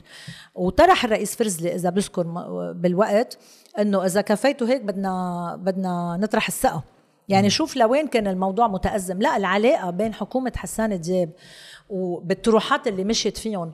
والفرقاء يلي عطيوا الثقة للحكومة ما كانت منيحة. طيب وبتموز كان في جديا تفكير بإسقاط هالحكومة. سؤال. سقطت من بعد أربع آب حكينا عن تقديريا اخر شيء هذا الموضوع يوجه له عن وضعية رئيس الحكومة حسان دياب وبقائه. طيب بس من بعد ما تيقنتوا بعد حوالي ثلاث أم أربع أسابيع من الهجوم المضاد وشيل الغطاء السياسي حتى من الأفرقاء اللي وافقوا على الخطة بالمجلس النيابي انقلبوا على مواقفهم. ليش هونيك ما استقلتي أما ما استقال عدد صح. من الوزراء؟ ما بعرف بالنسبة للباقيين وما بعرف بالنسبة للرئيس الدياب إذا الفكرة روادته أنا الفكرة كنت عم بتباحث فيها كمان مع المقربين مني ومع أفراد من عائلتي كمان يلي كانوا عم يدفشونا للاستقالة. في سبب وحيد بس. آه، وفي محلين فكرت فيهم بالاستقالة تقلك بكل صراحة آه، أول مرة كانت آه، وقت التعيينات الإدارية والمالية والتشكيلات كان بأول أول الحكومة بس كنا بعدنا بالأول ومع كورونا وبكل صراحة أنه أنا فايتة تواجه مش أنه بعد أول محاولة أو أول يعني حاجز بشوفه قدامي يلا بحمل حالي شو صار؟ لأنه في ناس يمكن ما بتعرف بالتفصيل شو صار وقت التشكيلات شو الإشكالية اللي واجهتيها لقلتي بدي أستقيل هون؟ إيه رح أحكي فيها بس تكون إيه. بس تخلص هيدي الفكرة. والمرة الثانية بتموز وقتها بلش الغطا ينشال. ولكن شو صار بتموز؟ صار في قرارات مهمة كنا بعدنا شي أخذينها بالحكومة وكانت كمان حرب يلي هي وقت شفنا الموضوع هالقد مسكر. أوكي مع الخطة المالية مع الهيدا. طب فهمنا كتير منيح نحن إنه هيدا النظام كله عم يحمي ذاته. بقي شغلة وحدة أساسية لأنه نحن نقطة الانطلاق كانت لهيدي الحكومة بالأزمة المالية إنه طب وين راحوا مصريات الناس؟ وبالتالي التدقيق بحسابات مصرف لبنان كان أساسي. والتدقيق الجنائي القرار يلي اتخذ يلي اتخذ أساسا بأواخر آذار ولكن القرار بتكليف الشركة X لأنه كانت وقتها الشركات الاثنين للتدقيق العادي والتدقيق المحاسبه والشركة كرول لأنه كنا أخذين قرار بشركة كرول بالأساس وبلشوا الكونترايات ينعملوا. هون صار في هجوم مضاد على عدة آه، على عدة مراحل، أول شيء بتعرف وقتها آه، إطاحة بشركة كرول إنه هيدي عندها فرع بإسرائيل. عندها فرع بإسرائيل et cetera إلى هنالك، أنا تمسكت بهيدا ولكن كانت الفكرة. على فكرة ألفاريس أند مارسل كمان عندها. أكيد كلهم عندهم. كل هالشركات العالمية. بصير السؤال ليش أسقطت هيديكي ومشينا بها؟ ما أساسا ما شو قالوا كمان عن شركة لازار؟ ما اعتبروا إنه هيدا المخطط الصهيوني تينحط يحطوا يدهم على المصارف اللبنانية؟ أنا آه. هيدا قريتها كمان بمحلين ثلاثة. كل هود الشركات كلها عندها مكاتب بإسرائيل وكلها عندها مش هون الموضوع. هيدا هي كانت هون محاولة للاطاحه بالتضييق الجنائي. كان في إمكانيتين هون كان ممكن تاخذهم الحكومة. يا تجي تقول okay بحمل حالي وبستقيل خلص. إنه عم بتعرقلوا لي واضح هيدا الموضوع. يمكن هيدا اللي كان لازم ينعمل. يا تجي تقول okay بدي شيل كل آه آه يعني خليني أقول كل obstacle عم ينحط كل هيدا بدي حاربه وبدي كفي فيه. آه وهيدا اللي مشينا فيه مع علما أنه أنا التصويت اللي يلي أو خلينا نقول ما صار في تصويت ولكن صار في سجلت اعتراض واضح بالمحضر من قبلي على مش على شركة ألفاريز ما كان عندي شيء تحديدا أو معلومات تحديدا عن شركة ألفاريز ولكن ما كنت عم شوف في أي مبرر إنه نرجع عن شركة كرول لو في مبرر وتقارير أمنية بتبرر إنه هيدا مخالف للقانون كنت أول وحدة بقول okay بنشيل كرول بس هيك خلص صار موضوع ثقة ومصداقية. يعني أنا كيف بدي أطلع للناس أقول لهم ليش هيدا؟ كانت الفكرة إنه كتير منيحه بتحاولوا تعملوا هيك تضربوا التدقيق. نحن بدنا بدنا نكفي. رح نواجه ورح نكفي. وكان السبب الوحيد وعندي مساجات على الواتساب مع مع أشخاص مقربين مني عم بقول لهم هيدي آخر محاولة عم بعملها. إذا أصلا كنت عاطيه حالي أنا تسعة أشهر.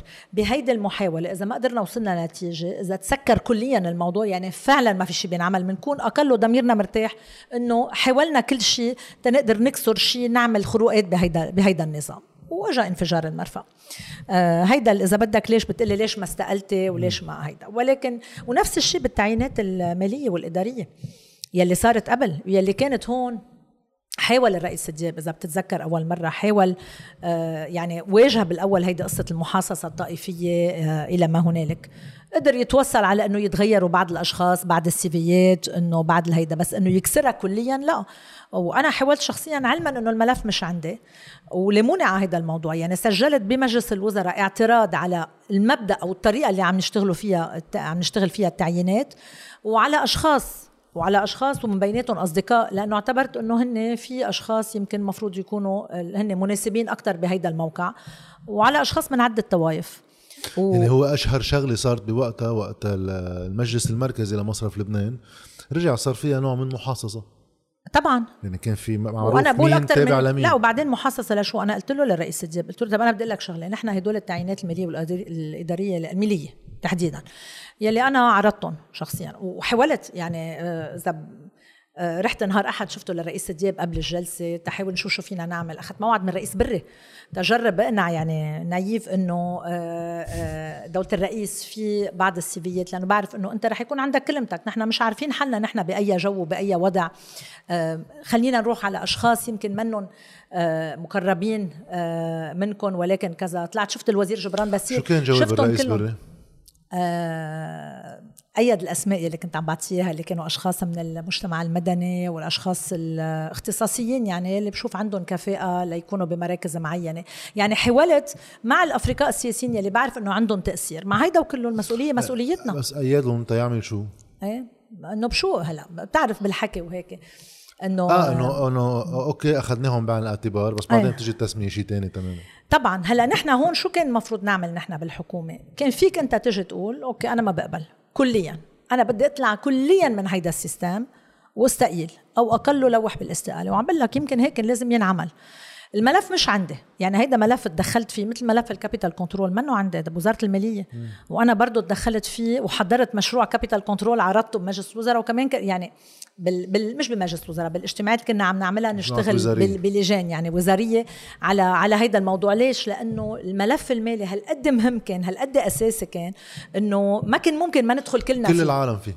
بس أنا بما إنه سألتك عن ردة فعل رئيس بري وقلت شفتي الوزير جبران باسيل لازم أسألك كمان شو كانت ردة فعل الوزير جبران باسيل لأنه كمان حكي حكي بنعرفهم يمكن بالأسامي إنه في حصة للتيار مثل ما في طبعا حركه أمل. طبعا. الوزير جبران باسيل بيقول إنه الأشخاص يلي كانوا ما هي بتعرف كيف مقسمة طائفيا إنه المسيحيين بيكونوا تابعين للوزير باسيل اتسترا الوزير باسيل بيقول إنه ثلاث أرباعهم ما بيعرفهم. وبالعكس هو كان على طول عم بيقول إنه CVيات وخليها تكون ال CVيات منيحة وخليها. أنا النظرة اللي كان عندي إياها يلي يمكن هو بيشوفها منا واقعية. آه، يمكن نظرته واقعية أكثر يمكن هو عم يحكي بالممكن. أنا عم بحكي بالمطلوب. ويمكن هيدا نفس الإشكالية اللي واجهتها كمان مع مجلس القضاء الأعلى. يعني بدي أروح كتير بعيد بظل نظام وأرضية منا جاهزة. لهالشيء بقى الوزير باسيل هيدا كانت نظرته. أنا كانت فكرتي إنه هيدا بنكسرها كليا. أنا بدي يكون عندي رأي بالمرشح الشيعي والسني والدرزي والمسيحي مش لأني أنا وزيرة مسيحية مارونية إنه أنت okay فيك maximum تعطي رأيك على المرشح المسيحي. والدليل بعدين طب وقت عملنا هالتعيينات المجلس المركزي بمصرف لبنان. اجى ملف التضييق الجنائي صح؟ مم. مصرف لبنان حط حيط بالأول سكر على الموضوع. رفض يسلم تذكر وقتها 43% تماما ما اعطي معلومات للشركة. القرار طلع من المجلس المركزي. طيب نحن شو كنا عم نقول كحكومة؟ نحن كنا عم نقول كحكومة بدنا نمشي بالتضييق الجنائي نحن أخذين القرار. مزبوط مش نحن حكومتنا أخذته؟ طب هو أشخاص نحن معينينه. شو جابوا لنا؟ تماما. أنا بعدين وقت بتوجه للرئيس دياب ولا للوزير باسيل أو لأي شخص بقول لهم شو إجينا من هالأشخاص يلي عيناهم وقفوا معنا بالتضييق الجنائي أو وقفوا مع حاكم المصرف المركزي. مع مين وقفوا بالتضييق الجنائي؟ بصير هون في علامة استفهام على القوى السياسية اللي معينتهم هي شو موقفها الحقيقي ما بعرف لهالسبب بلاقي إنه هيدا كان خطأ. نحن كحكومة بنعمل نقد ذاتي. أنا بقول حكومتنا عملت بوقت كتير ضيق بظروف كتير صعبة. ظروف صحية ومالية وانهيار وحصار وعدم دعم يعني من من المجموعات وكذا عملت الكثير والتاريخ بده ينصفها بالقرارات والتوجهات اللي أخذتهم. يعني آه، مش لأنه نحن وحكومتنا عم بجي دافع. فعلا لو كانت ما عملت إلا تخبيص كنت قلت لك ما عملت إلا تخبيص. ولكن أخذت قرارات كتير جريئة. طيب. مشكلتها إنه ما راحت على الآخر فيهم. ما قدرت توصل لمرحلة التنفيذ لأنه ما كان عندها القوة الكافية والعضل السياسي الكافي توقف توقف فيهم وتفرضهم. وموضوع الحاكم كان من بيناتهم. أنا ما عندي شيء ضد الحاكم بدي أسألك عن هالموضوع. أنا حكيت قبل شوي إنه حتى لو أقرينا الخطة طب ما بدنا مجلس نيابي يتعاون وبدنا حاكم مصرف مركزي يتعاون صح. طيب واضح حاكم المصرف المركزي كان ما عم بخبرنا أساسا شو عنده احتياطي.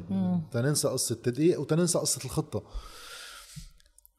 سمعنا بفترة بأحد اجتماعات مجلس الوزراء إنه بده ينحط موضوع إقالة حاكم مصرف مركزي على جدول الأعمال ويصير في نقاش فيه. بتبلش الجلسة وبينشطب من جدول الأعمال وما بينحكى فيه. شو اللي صار بوقتها؟ مين اللي كان بده يحط ومين اللي أزال هيدا البند من جدول الأعمال؟ هلا ما بعرف إذا انحط آه، فعليا على جدول الأعمال. أنا ولا مرة إجاني جدول أعمال مع هيدا البند بكل صراحة. بس خلينا خلينا نحط الموضوع بإطاره. موضوع حاكم مصرف لبنان. حاكم مصرف لبنان مش مسؤول هو أقل منه المسؤول الأول عن الوضع يلي نحن وصلنا له. المسؤولية الأولية بالنسبة لإلي وبتصور هيدا المزبوط أه تقع على القوى السياسية الحكومات المتتالية أكيد بشكل يمكن آه، دقيق أكثر وزراء المالية بالمرحلة خلينا نقول بالدرجة الثانية حاكم مصرف لبنان وبدرجة أساسية في مسؤولية لأنه هو مسؤول عن الحفاظ على النقد الوطني والهيدا. بس هون مضطر اعمل بارانتيز على شغلة. هيدي الحجة تستخدم من جمعية المصارف ومن حاكم المصرف المركزي ليقولوا فاذا على الدولة تحمل الخسارة. لا. مش مزبوط بس تنوضح هاي لأنه هلأ رح ياخذوها هيدي منك وينحكى ما عليه ياخذوها أنا قلت عدة مرات وما ما بتراجع عنها. تقلك ليش؟ أنا بعتبر أول شيء على طول إنه المسؤولية السياسيه ما بتشيل المسؤولية ولكن هيدي أول مسؤولية. لأنه أنت اليوم شو كان مانع القوى السياسية؟ إذا كان عم بغلط حاكم مصرف لبنان ما ترجع تجدد له. تماما. ليش؟ شو كان مانع إذا كان عامل أخطاء؟ تقيله ما هون أنا هون بالتالي الفصل هي مسؤولة. الفصل بين المسؤولية أوكي. السياسية على الأطراف المكونين للحكومات وعن الدولة كدولة. مش بيجي بحمل الدولة الخساره نحن الدولة. نحن بندفع فواتيرها بكرة. انتبه أنا ما عم بقول هالشيء تحمل الدولة ابدا. أنا عم بقول المسؤوليه هون عم بحكي على أفراد وأشخاص وحكومات. م. أوكي؟ يعني كل واحد بده يتحمل مسؤولية القرارات يلي اخذها إيه. بما حصل. هالشيء ما بيعني إنه بتوزيع الخسائر لأنه أنا بعرف كتير منيح شو بقول الحاكم. ويلا بعدة اجتماعات وبعدة هيدا. بيقول إنه أنا كنت عم دين الدولة اللبنانية. مني مسؤول أنا شخصيا عن شو عملت الدولة اللبنانية لو هي ما عرفت عالجت صار في فساد وصار في آه، بكل العقود مع الدولة إلى هنالك هو كل مرة عم بيقول هالشيء معه حق. مزبوط إنه لا انتبه انتبه ما خلصت الفكرة. هيدي لا إله إلا الله. هو ما له حق يدين الدولة بقانون نقل صح صح. هيدي رح نوصل لها بس وقت هو يجي يقول أنا وتدينت الدولة شو عملت بهالمصريات؟ أوكي. هيدا صار خطأ. من قبل الدولة مش خطأ مني. هون في عندي ملاحظتين أنا. أول شيء كل المصاري اللي راحوا كل الفجوة منا رايحة على دين الدولة. في قسم تدين للدولة وفي قسم كبير ما عرفنا شو صار فيه. القسم الأصغر للدولة. القسم الأصغر للدولة. هلأ تحديدا بالأرقام أنا كنت مأيدتهم عندي كان كل الدين بالدولار اللبناني هو أصلا 34 مليار 12 صح. منه لجهات خارجية وفي جهات أخرى ويبقى في جزء كتير صغير. عم نحكي أقل من 15 هيدا يلي كنا عم نوضحه للبنانيين إنه تنشيل بس هيدي الحجة والذريعة اللي على طول عم ينطلع فيها. إنه في جزء صغير هيدا راح دين للدولة. أول نقطة بالتالي عندك جزء كبير هداك ضروري تعرف شو صار فيه لأنه هو ضيع الناس وبدنا نعرف وين انصرفوا كيف أنفقوا شو صار فيهم. شو صار؟ صح. وهيدا كان هدف التدقيق الجنائي اللي أساسا نحن مش مضطرين كنا نروح على شركة أجنبية. فيك تعمله التدقيق حاليا. بيقدر أساسا حتى مفوض الحكومة آه، بمصرف لبنان آه، آه، يطلع على كل حساباته. طبعا في كتير أشياء. ولو الأجهزة الرقابية ومفوضي الحكومة عملوا شغلهم على سنوات سنوات ما كنا وصلنا لهون. النقطة الثانية كمان ردا على هيدا الشيء اللي بيقال.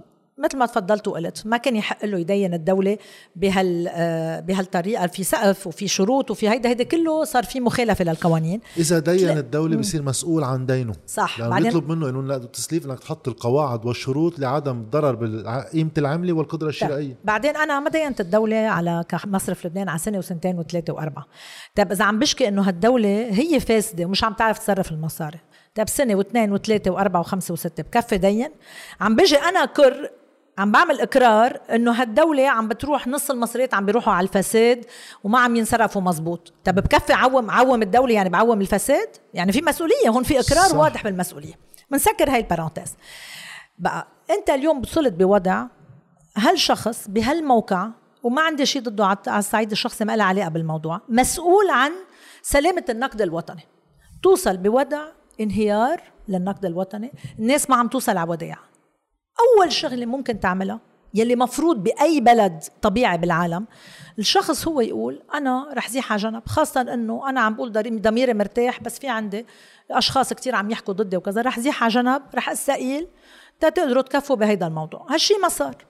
الشغلة الثانية اللي بتصير ساعتها تجي أنت ساعتها بتقول طيب إذا أنت ما بدك تستقيل نحن لأنه ما عم نقدر نتعاون ونكفي معك. والدليل كل الخلافات يلي صارت وما صار في تعاون نحن بده ينطرح موضوع الإقالة.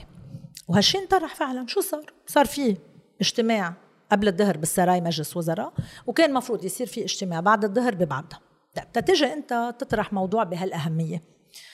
بدك آه، جرأة سياسية. الرئيس دياب فتح المعركة. ما ما فينا ننكر ولهالسبب ضايقهم بالموضوع.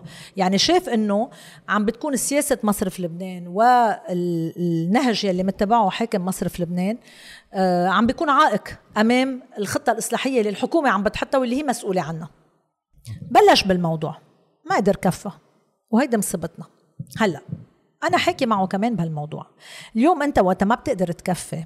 طب ليش ما عم تقدر تكفي؟ هو بيقول لأنه هيدا قرار ما فيه نفسه. مش رح أقدر نفسه وحده. بدي مينيموم يكون عندي حدا أجر عم تاني عم بلقي عليها. هيدا الأجر الثانية اللي كانت حكومة حسان دياب عايزة تلقي عليها تقدر تاخذ هيك قرار وتنفسه. ما كانت موجودة. شو اللي صار؟ يعني اليوم بدنا نرجع نذكر اللبنانيين آه، كيف تطوق الموضوع. آه، من الناحية اللي خليني أقول الإلهية والنيابية والهيدا يعني غطا نحط نحط غطا طيب كثير بس قوي. بس هون بصير السؤال للي بده يعمل عملية مواجهة ليش ما انحطت على جدول الأعمال ويصير عليها تصويت؟ بتخسر بتخسر. أنا هيدا اللي طلبت فيه شخصيا ليش ما صارت؟ هل كان في أكثرية بمجلس وزراء هيدا اللي عم بقول لك مصيبة حكومتنا إنه بالملفات ما قدرت تروح للآخر. أما وإنه تجي تعتبر إنه هالحكومة إجت من أولها لآخرها عم تعمل أجندة الطبقة السياسية مش مزبوط. لا لا مش مزبوط ما في شيء لا بس لأنه اليوم هيدي الصورة اللي انحطت للناس إنه هيدي جاية تعمل آه الأجندة المنظومة السياسية وتدفع الشعب اللبناني. بالعكس تبين إنه عدم تنفيذ خطة الحكومة يلي بعدين أساسا وقفوا المفاوضات. ما الحكومة كمان استقالت وما عاد صار في اجتماع لمجلس الوزراء وهيدا موضوع آخر أنا كان عندي رأي مختلف فيه آه، بهول المواضيع. ليش عم نرجع؟ يعني هالموضوع المالي يلي هو نورمالمون المفروض يكون خليني أقول شق تقني يحكوا فيه الوزراء المسؤولين. ليش عم عم بحكي فيه أنا شخصيا؟ وليش عملت خليني أقول لأنه هو موضوع سياسي بامتياز ولأنه هو اليوم وصلنا لشو؟ طب ما انت اليوم وقت عم بتصفي خسارة المصرف المركزي والمصارف عم بتصفي كمان المجتمع تبعك طبعا. شو يعني آه خليني أقول الهدف الوحيد يلي كان ممكن نوصل له آه بحكومتنا لو قدرنا نكفي ونروح أكثر أقل نتفادى هالنتيجة الكارثية اللي وصلنا لها بهاللبنانيين يلي عم بفلوا كلهم على الخارج. يعني عم بيهاجروا عم بفلوا يلي قدر يفل كله عم بفل. عم بت عم بيهاجروا يلي عم يبقى بيقول لك okay بدي أشوف هون بعد شو فيي أعمل خلص حالي تظبيطها من هون احتكار من هون بده إشحادة من هون لأنه رح يضطر يشحد شو بده يعمل هاللبناني المعتر بس أنا سؤالي هيدي اللي كارثية مشان هيك هيدا الموضوع هو موضوع حيوي كان لهيدا. وتأخرنا لعدة أسباب ونحن بنتحمل جزء من المسؤولية بهيدا بس سؤالي كان إنه موضوع آه، آه، لجنة تقصي الحقائق والانقلاب اللي صار على الخطة الانقلاب صار من الجميع صح. بوضوح. بموضوع إقالة حاكم مصرف لبنان على القليلة بالكلام مش من الجميع. يعني اليوم كان حسان دياب عم يحكي بهذا الحديث.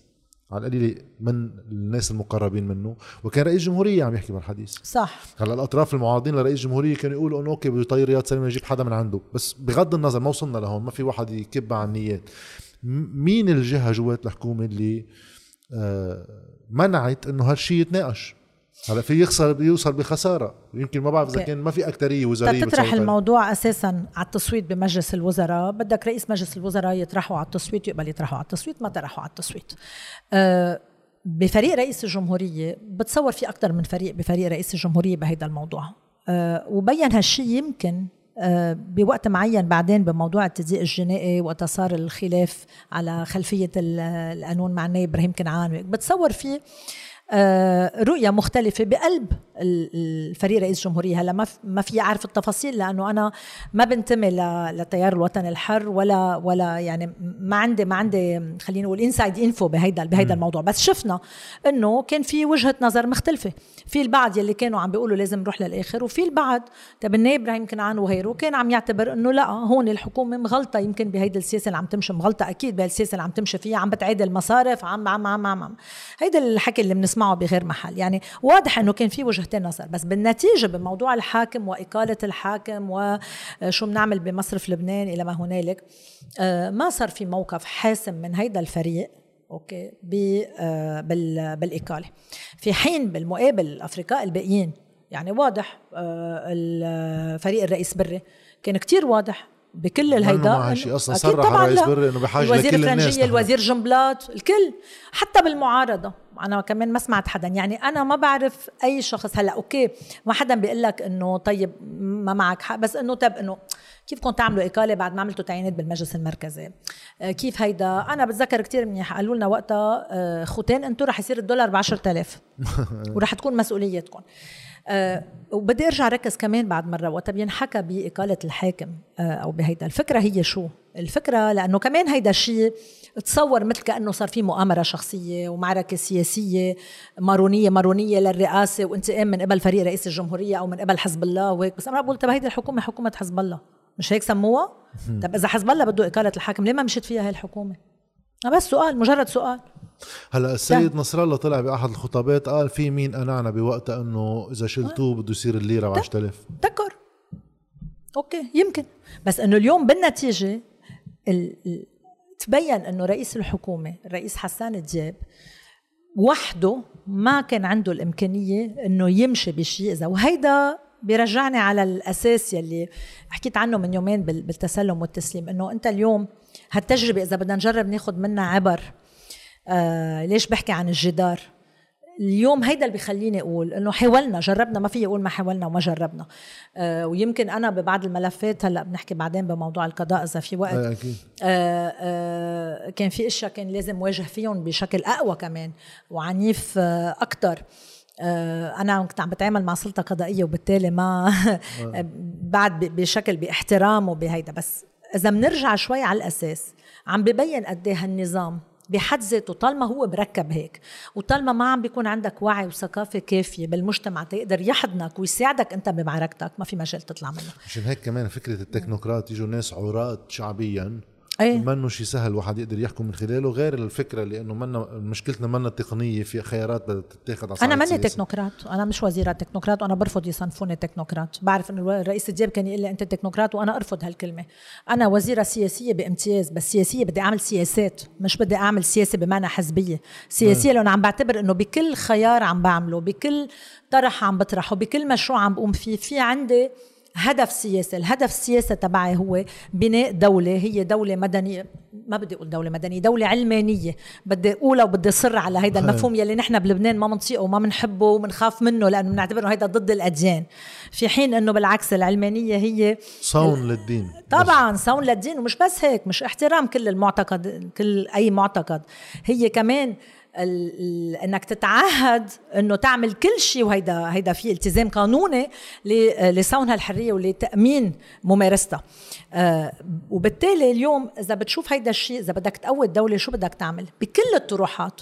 خدها على القضاء خدها على مكافحة الفساد خدها على آه، حقوق الإنسان خدها على أي ملف.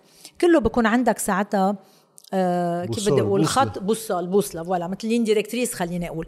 مثل كأنه إذا أنت موجود ببلد بتقول بتصير السياسة هادفه عم تجرب توصل لمحل كله بيصير هادف كله بيصير هادف بالتالي بكل ملف بتعالجه بهي الطريقة. إذا عم تحكي تعيينات بالتعيينات كلها بدك تجي تكون موقفك على طول يكون هيك. إذا عم تجي تحكي قوانين بالقوانين بده يكون موقفك هيك وفينا نعطي عدة أمثلة. إذا عم تجي تحكي يعني شو بعرفني بحقوق الإنسان؟ إذا عم تجي تحكي تحكي بالقضاء إذا عم تيجي تحكي بال... بالأي شيء بده يكون هيدا الهدف تبعك. وبالتالي هيدا خيار سياسي بامتياز. في ناس رح تعارضه في ناس رح أكيد لأنه في كتير ناس ما عبالهم يطلعوا من النظام الطائفي اللي نحن فيه. مش لأنه هن عم يستفيدوا منه لأنه خيفانين. لأنه اللبناني خيفان من الآخر. لأنه اللبناني خيفان إنه تهتز التوازنات الطائفية يلي رح يقول لك أنا بآمن بالفكر بالعقل. أنا ما بآمن بالعدد. يعني هاي الفكرة إنه يلي هو عنده عدد أكثر هو اللي بيحكم مش مزبوط. وهيدي أساسا وال... بتاخذ على آه، عدم استقرار دائم لأنه هذا الشيء متغير بصورة دائمة. طبعا. أنا أنا الهدف تبعي إنه إجي أقول أنا بدي دولة عم تعطي حقوقها مباشرة للمواطن عم تحضن المواطن عم تجي تعطيه حقوق مش عم تجي تعطيه مساعدات مش عم تجي ال... يعني هيدا حقه بالمباشر. وباي شيء يعني بياخدك على طروحات كثيره بياخدك على طروحات قوانين الأحوال الشخصية اللي هو بالنسبة لإلي هيدا وحده بده حلقة. هو المدخل لتعديل النظام السياسي. يعني الأحوال الشخصية يلي هو على صعيد القانون الخاص مش القانون العام. هو المدخل بالنسبة لتعديل علاقة الدولة بالمجتمع. علاقة الدولة بالمجتمع وتقريب اللبنانيين من بعضهم أنت وقت بتكون بتخلق بنفس الطريقة وبتتزوج بنفس الطريقة وبت وبتطلق بنفس الطريقة وبتموت وبتورث بنفس الطريقة آه، إلى ما هنالك. هيدا عم بتشيل هالحواجز اللي موجودة بين اللبنانيين مش يعني عم تلغي خليني أقول الاختلافات الثقافية اللي ممكن تكون موجودة واللي هي بالعكس هيدا آه، غنى إنه يكون عندك ثقافات دينية مختلفة بس بالعكس بتنميها بالدين بتنميها بال... بالثقافة هو هذا الفرق بين الدين والطائفة يعني الدين شيء والطائفة هو كيان سياسي. صح. بعدين حرية المعتقد هي حرية ال... انه تآمن أنت أو فيك تؤمن أو أو, أو لا, لا تؤمن. أو صح. تكون ملحد. هيدا كمان لبنان كافح لهيدي النظرة. بالأمم المتحدة يعني أيامات شهر المالك وهيدي هي النظرة الصحيحة. مش يعني أكو حد رحنا على موضوع إيه تاني بس نجي نقول لك. أرجع على ثلاث قضايا بنختم معها هذه المسيرة الحكومية. واخر شيء بنعمل نظرة شوي تنختم فيها الحوار. وصلنا على التدقيق الجنائي. حكيتي عنه التدقيق الجنائي وحكيتي عن محاولات عرقلته من البداية. بحجة إنه كرول بعدين وقت ما قلعت هذه القصة رجعنا على شركة عندها نفس مواصفات كرول بقصة العلاقة إنه في عندها headquarters بقلب إسرائيل مش headquarters مكتب. أه صار في خلاف من بعدها إنه هيدا التدقيق الجنائي بحاجة لقانون بمجلس نواب لرفع السرية المصرفية عن الحسابات تيقدر الواحد يعمل فيها تدقيق. بوقت أنت كنت من الأراء وبرأي متواضع يعني بعتقد كان الحق معك قانونيا لأنه هي أموال الدولة وأموال كل صح. الناس. إنه مش بحاجة لقانون. وكمان مرة آه نرجع إنه رئيس الجمهورية كان هو عم يعمل معركة للتدقيق الجنائي والنائب إبراهيم كنعان هو كان من الناس اللي وقفوا بصف الدائرة القانونية لمصرف لبنان وتطلعت هي رؤيتها إنه هذا بحاجة لقانون رفع سرية مصرفية، أول ما طلع هذا الشيء طلع النائب كنعان ومش لحاله كمان تمام تكون كل القصة عنده كل المجلس النيابي. لا كلهم. إيه. لا وبعدين قانونيين كمان. إيه, إيه. وطلعوا قالوا بدها قانون. هون شو صار لأن صار في خلاف علني وطلع على الإعلام بينك وبين النائب كنعان وعدد من النواب الآخرين. بس انشهرت مع النائب كنعان لأنه قيل إنه صار وزيرة العدل. إيه وزيرة العدل. هو رئيس لجنة إن انهيار لا انهيار المال والموازنة. ما بعرف بعدين ما مش متذكرة. لا على كل حال هيدا خلص صارت ورانا بس, بس رجع صار في اجتماع بقصر بعبدة وقيل إنه صار في مصالحة. ما بعرف شو اللي صار فعليا. الآن بقي في خلاف برا. أوكي. آه أنا موقفي كان من الأول واضح. آه التدقيق الجنائي ما كان بحاجة لتعديل قانون بكل بساطة. ليش؟ لأنه أنت اليوم عم تعمل تدقيق جنائي على أموال وعلى حسابات مصرف لبنان آه على المال العام. وقلنا بكل وضوح حسابات المصارف بمصرف لبنان. إذا في من سرية مصرفية طلعت على كل حال وقتها الاستشاره من هيئه التشريع والاستشارات قالت هيدا بيطلع بشكل مرمز مشفر يعني. رقم الحساب رقم. ما نعرف لمين. ما حنعرف لمين. okay؟ يعني العملية X اللي راحت هيك هيك. أنا ما فرق معي أعرف هيدا لأي مصرف كان. إذا تبين إنه في شيء مخالف للقانون هون ساعتها أكيد نطلب طبعا. رفع السرية. ساعتها بده ينطلب رفع السرية من القضاء لأنه الموضوع بده يتحول للنيابة العامة إلى ما هنالك. وبالتالي ما كان في ضرورة لتعديل القانون. كان موقف كتير واضح وكنت عم بقول ما تروحوا على مجلس النواب لأنه هيدا رح يكون عم بي عم بيضيع وقت وعم بيكون لأنه ما تنسى صار في كتير أمور بالوقت. يعني أنا بتذكر شغلة ورا الثانية آه، طلب منا بإلحاح إنه آه، خلي تجي كل آه، وزارة ترفع السرية عن حساباتها. حتى أنا بتذكر كان في interview عم يعمل لي إياها آه، على New TV جورج صليبي. وعم بيقول لي أنت مستعدة كوزيرة عدل ترفع السرية عن حسابات وزارة العدل؟ قلت له شو حسابات وزارة أصلاً. العدل؟ هدول ملك بيي. أول شيء مرفوعة أصلا هيدا مال عام ما في سرية على المال العام. ثاني شيء إذا بدي أمشي معكم بهذا الاتجاه طب ما مين عم يطلب التدقيق الجنائي؟ الدولة اللبنانية. بتقول ارفعي السرية. يعني أنت اليوم إذا رحت أنت عندك حساب السجاد بالبنك بتروح على البنك بتقول له أعطيني relevé de compte. أعطيني كشف حساب. بقول لك ما بعطيك إياها بقول لك تفضل بليز أعطيني رفع السرية. ما أنا الدولة اللبنانية وأنا عم بقول لك بدي أعمل التضييق. يعني في إيه. شيء كان مخيف بال بال بالوقت بالطريقة. بس بس ضيعوا الناس بحجج قانونيه واهية. بس سجلوا سابقه إيه؟ الحاجة لقانون. هلأ إيه؟ عملوها على سنة ما بعرف ليش. عملوها على سنة ومع فورمول شوي توازي والت... توازي والتوازن رجعنا ضيعنا شهر شهرين آه، طلب من وزارة المالية استشارات من هيئة التشريع بقصة في... التوازي والتسامح. مش بس هيك في في خبرية يمكن واحد صار بينسيها. بس ما بعرف إذا بتتذكري وقت الجلسة النيابية الشهيرة لمناقشة رسالة رئيس الجمهورية اللي طلعوا بموجبها قرار صح. سموه ملزم. هذا كان قبل القانون. إيه وقالوا إنه ما مش بحاجة لقانون لأنه القرار ملزم. رجعوا هن ذاتهم عملوا قانون لأنه القرار طلع منه ملزم. أنا بالنسبة لي كل هيدي المرحلة بالنتيجة ضيعت لنا وقت بموضوع التضييق الجنائي. آه، هلا هيدا رأيي أنا بحترم الرأي الآخر. في قانونيين إجوا قالوا لا هيدا القانون كان مفروض. بعدني بصر إنه لا قانونا آه، منه ما كان ما إيه، كنا مضطرين منه نقاش عبثي لأن هيدا هلا خلق سابقة حاجة طبعا. قانون. أكيد. كل ما بدنا نعمل أي شيء بدنا قانون. هيدا الخطير. هيدا الخطير بالموضوع لهالسبب أنا كنت عم بتصدى له أول ما آه، نحن شو صار؟ استقالت الحكومة. كان القرار بتكليف شركة ألفاريز اتخذ من قبل الحكومة. وكلفنا وزير المالية إنه يوقع. عمل ال négociation مع الشركة وصلوا على صيغة عقد هيدا بوزارة المالية وقع العقد. في كتير أشياء تقال على العقد كان هون لازم يكون هيك ما يكون هيك. آه وطلع آه نايب إبراهيم كنعان وغيره عم بي عم بيقولوا كيف عملتوا العقد وهيدا كان فيها أخطاء. بدي أعتبر اليوم إنه العقد يلي ماني مسؤولة أنا عنه لأنه أنا مش عندي العقد فيه ثغرات. اليوم وقت يكون في نية بتنفيذ تدقيق الجنائي من قبل مصرف لبنان من قبل الدولة اللبنانية بتمشي فيها. يعني وإذا عملت عقد مبكل للآخر ما فيه ولا أي ثغرة إذا بدك تعرقل بتحاول تعرقل.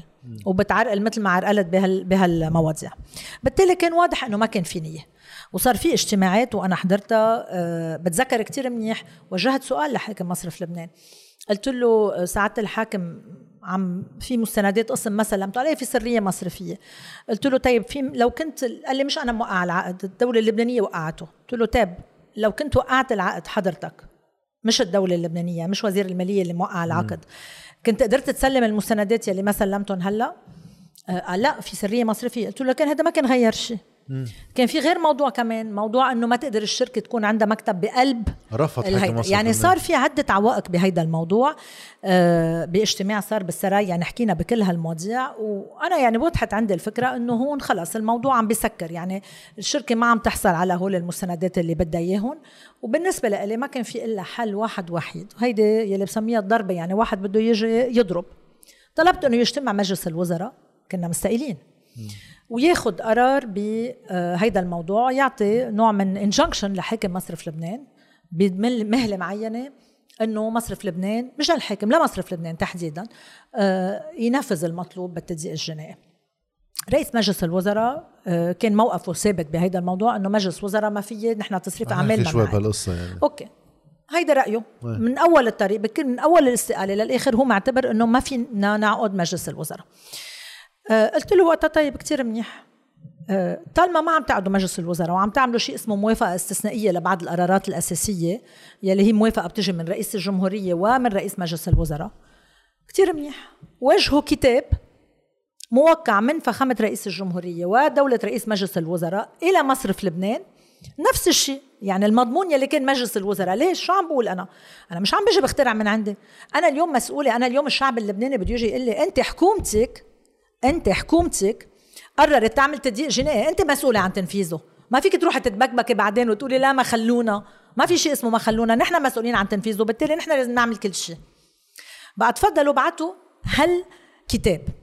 وأنا كانت هيدا إذا بدك الوجهة اللي كنت عم دافع عنها. لا قانون بمجلس النواب ولا نضيع وقت ولا شيء. كتاب موجه بكل وضوح وإلا بناخذ آه، آه، الإجراءات اللي المفروض ناخذها لأنه وصل الوضع ل ل صار موضوع ثقة. يعني أنت اليوم ما تنسى أنه التدقيق الجنائي آه، هيدا كان مطلب لبناني حاجة لبنانية لكن كمان كان مطلب دولي. ما كان في ولا مساعدة ولا أي شيء. يعني كان موضوع حيوي بحد ذاته بالوضع اللي أنت كنت فيه. لأنه ولا ما عندك ثقة. ما هي مضروبة كليا يعني. شو عم بتبين يعني؟ حكومة ضعيفة مستضعفة وعندك آآ آه، آآ آه، آه، جهاز خليني أقول أو بالدولة عم بي عم بيقول لا لا عم بيقول لها باردون روحي بلط البحر يعني. خلينا نقولها بالمشبرح قال لها إياها طيب. وقت طلبت أرقام الخيار يلي راح وقتها يلي هو كان خيار آخر والبعض بفريق رئيس الجمهورية وغيره. طيب كتير منيح يا عمي الجماعة عم يتحججوا اعتبري إنه هيدي حجة مش مزبوطة بدنا نعتبر يا وزيرة العدل إنه معك حق. خلينا نشيل هالذريعة من عندهم خليهم خلينا نروح على مجلس النيابة ونعمل قانون.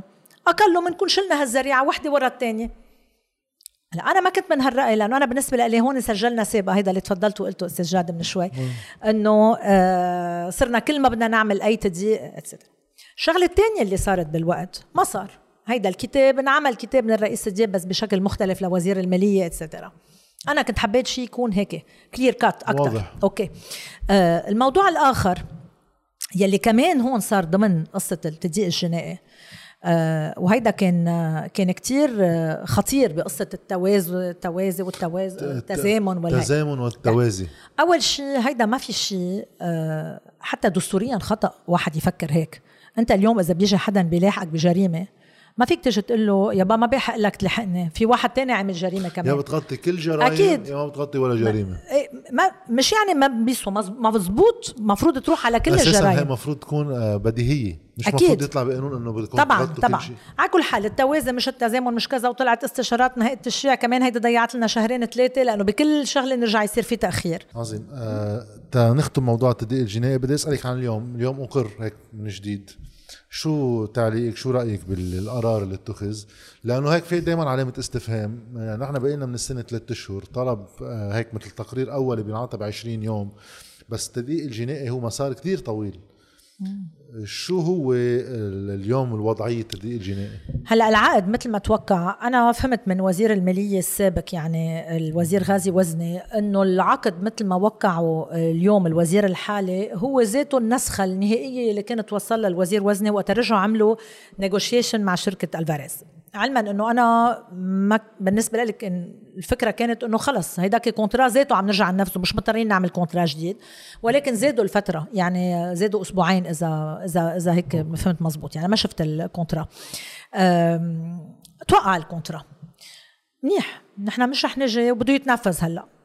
أنا ما بدي أجي بمعركة طلبت فيها ومشينا فيها نحن كحكومة وأنا مسؤولة عن القرار يلي صوتنا عليه بالحكومة وهيدا كان أحد الملفات يلي خلاني أبقى وما أستقيل بالرغم من الإحباط يلي كان عم. ببلش هيدا أكيد طبعا لأنه قلنا خلينا نجرب بعد هاي الشغله اقله تنقدر نقول للناس بموضوع وديعكم جربنا كل شيء تيكون في شفافية. هيدا كل شيء عم نقول تيكون في شفافية مش أكثر ولا أقل. ما في ولا أنا مني أنا ما عندي خلفية سياسية وما عندي شيء ضد أي فريق بالبلد. أه ولكن بدي أوصل على نتيجة. صح. أنا عم بحط بس بعين الشعب اللبناني. أه وقت بشوف الوضع اليوم كيف؟ بقول طيب أنا ما في ما أدعم هالمسار. لأنه أنا هيدا اللي طلبت فيه يعني ما في إجي أقول إيه لا خلص لأنه مش حكومتنا شو اقعد أضحك. ولكن ما في ما يكون عندك كمان علامات استفهام. وعلى نقطتين. أول نقطة هي رفض مصرف لبنان لحديت اليوم إنه شركة ألفاريز تكون موجودة داخل مصرف لبنان يعني on the premises. لأنه اليوم كل الأشخاص أنا سألت كتير أشخاص بيفهموا بالتدقيق الجنائي بيقولوا مفروض تكون الشركة عندها direct access لل servers لل IT للموظفين. يعني تكون موجودة تسأل السؤال اللي بدها إياه تسأل تفوت على مكان. اللي بدها إياه تكون موجودة هونيك. مش تكون موجودة بوزارة المالية وبحطوا لها وبجيبوا لها شو بدهم. يعني هيدي عندي علامة هون علامة استفهام. حر. وكتير عنده علامة استفهام على الموضوع. الموضوع الثاني يلي هو ذاته خليني أقول يلي قلته عن سعادة الحاكم من شوي بقولوا كمان إنه اليوم أنت عم تجي تعمل تدقيق بحسابات مصرف لبنان.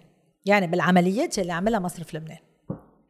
وزير المالية الحالي اللي ما بعرفه شخصيا وبقوله شخص قدير وبيفهم كتير آه طيب كان عنده مركز هو senior official بمصرف لبنان. وبالتالي اليوم الجهة اللي هي وزارة المالية اللي عم بيكون عندها نوع من إشراف على هال على تنفيذ هال contrat. على رأسها في شخص كان هو آه عنده مسؤولية كبيرة بمصرف لبنان.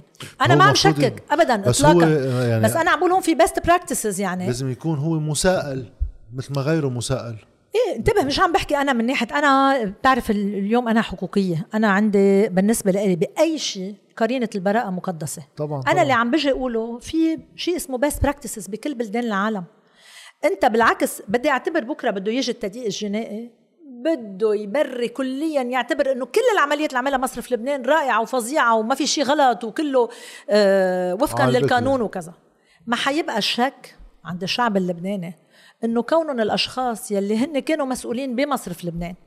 الحاكم المجلس المركزي اليوم وزير المالية. أكيد لف... رح يضمن الناس يقولوا لفلفوها كذا وبالتالي أنا لو كنت أنا وزير المالية الحالي أو لو كنت أنا حاكم مصرف لبنان أنا مش بقول لا أنا بدي أزيح على جنب بموضوع التدقيق. اقله تقدر أقول إنه هيدا التدقيق صار بشكل شفاف وهيدا. صح. هيدا نظرة اليوم بالتالي عندي علامة استفهام بالعلم إن علما إنه لا هيدا الملف رح نكفي. أنا بطلت بالحكومة بس أنا اليوم مواطنة.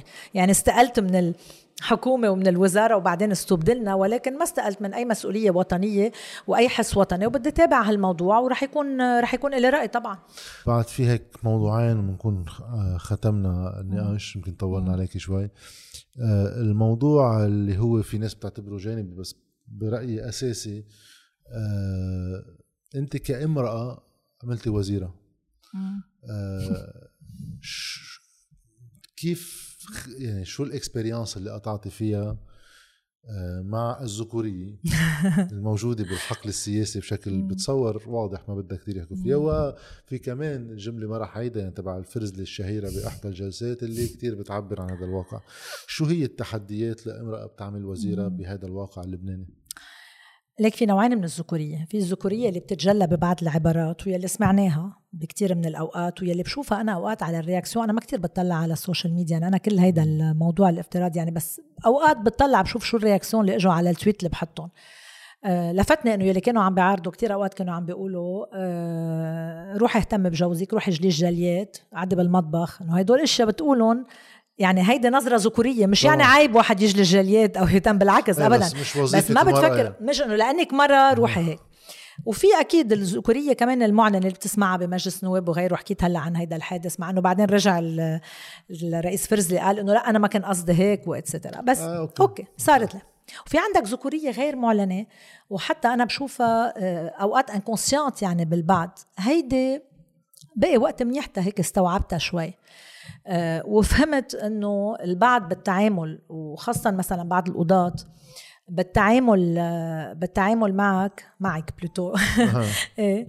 آه، آه، كان في ذكورية غير آه، معلنة آه، لأنه بتتعلق بثقافتنا بعدم تقبلك تتجلى للفكره آه، بتتجلى بعدم خليني أقول آه، مواكبة أو عدم آه، شو بيقولوا التشابك المفروض يصير المساعدة التعاون المفروض يصير.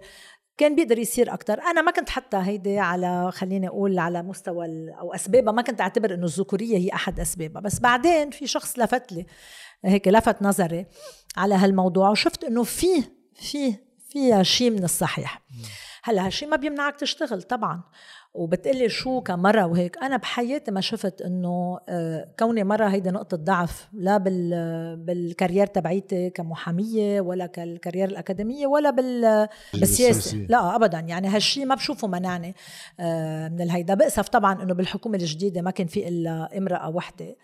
أه بعتبر إنه اليوم يلي عمله الرئيس حسان دياب كان آه، كان إنجاز بالوقت لأنه هو فرض كان وقتها عم يحكي بحكومة 18 وقال أنا بدي الثلث الضامن يلي هو ست نساء وقتها كان ينحكى عن بتعرف ثلث ضامن أو ثلث. معطل هو اعتبر إنه الثلث نساء وما كانوا قابلين معه وعن جد حارب لهالشيء لأنه كان بعد ال- ال- ال CV يات اللي عم تتقدم وكذا كان في plutôt إنه بين الهيدا هو لا أصر إنه آه، آه، يروح يتوجه على على نساء آه، بشوف إنه ضروري يكونوا النساء موجودين لأنه هن بالنتيجة نص المجتمع. أنا بعتبر إنه نحن إنسان إن كان آه، رجل أو امرأة بالنتيجة يلي بهم هو الكفاءة الشخصية. تمام بس أنت بمجتمعات بعد منا آه، يعني فكرة بدك تنمي فكرة متجذرة. المساواة بدك تعمل دفشة بدك تعمل نوع من discrimination positive آه، تجبر مثلا ال- أنا مثلا بيطلع على بالي بقانون للأحزاب السياسية مش بس يكون في آه، كوتا نسائية بحب يكون في هون بس pour la bonne cause مش مثل ال système الطائفي كوتا طائفية يعني إجي أقول للأحزاب السياسية مجبورين يكون يكونوا ع- في عندكم طوائف تانية يعني مثل ما وقت اليوم بتترشح بفرنسا إذا بتترشح على رئاسة الجمهورية ما بدك تجيب 500 توقيع من.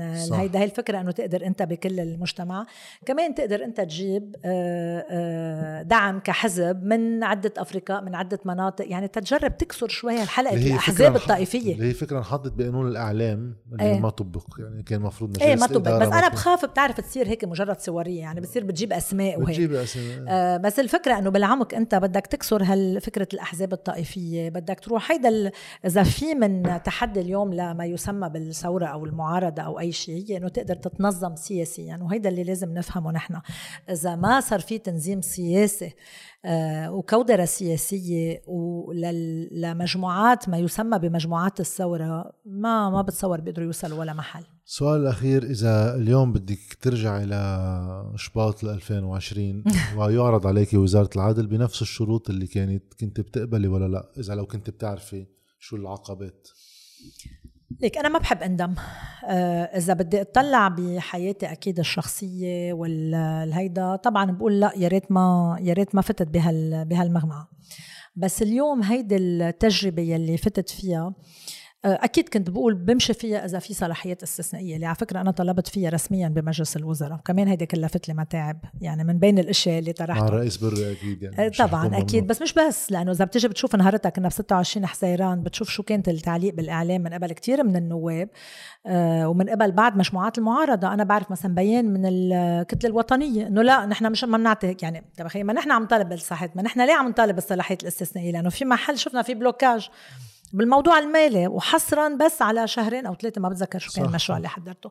مهم آه بقى هيدي يمكن الشغلة الوحيدة إنه يكون في الصلاحيات الاستثنائية بس اليوم ما بندم على هاي التجربة. أول شيء أنا تعلمت كتير كتير كتير كتير. وبفكر إنه هيدي التجربة اللي تعلمت منها لأنه روما من فوق غير روما من تحت. آه هيدي عم تعطيني خليني أقول نظرة لأنه وقت واحد يكون من جوا أكيد بيكون بيعرف بس غير شيء وقت يشوف الأمور كيف بتصير من جوا. بتقدر تساعد أكثر اليوم بالدور اللي عندي أنا كأستاذة جامعية بشو بقدر أنا أعطيه لطلابي صار عندي أكثر بكتير أعطيهم. آه يعني من من يلي تعلمته قادر أعلمهم. آه أكيد طبعا. طبعا لأنه اليوم اليوم التحدي الوحيد بالنسبة لإلي هو آه، فعليا بهيك نظام متجذر. أنت اليوم ما فيك تطيره إلا بطريقتين يا بدك تعمل انقلاب عسكري وهذا ما حيصير. يا بدك تعمل آه، توعية ثقافية مع تراكم أجيال وهيدا لازم ينشغل عليه. وهيدا لسوء الحظ بده شغل كتير وبده شغل بالعمق لأنه الأرضية مش جاهزة والناس مش جاهزة. بس هيدا هيدا بينشغل. لهالسبب يلي كان لازم تعمله حكومتنا لو ما هالقد صار يعني كان العضل السياسي عندها ضعيف. هي إنه كانت تهدي الوضع ماليا. تيبقوا اللبنانية بلبنان. تقدر أنت تبني على جيل مش يكون صار كله برا. ما هو عم بيصير برا. آه، يعني أحبها هون بس يلي يائس وهيك يعني وبفهم هالشيء يعني. بقول لك شو بدي آخذ معاشات. هيدا هيدا الحرقة اللي عندي إياها بقلبي. هي للناس يعني. وقت بفشل مش لإلي للناس. في سؤال ما بعد الأخير لانطلاقا من السؤال الأخير. آه، شو بتشوفي من خلال تركيبة الحكومة اللي موجودة؟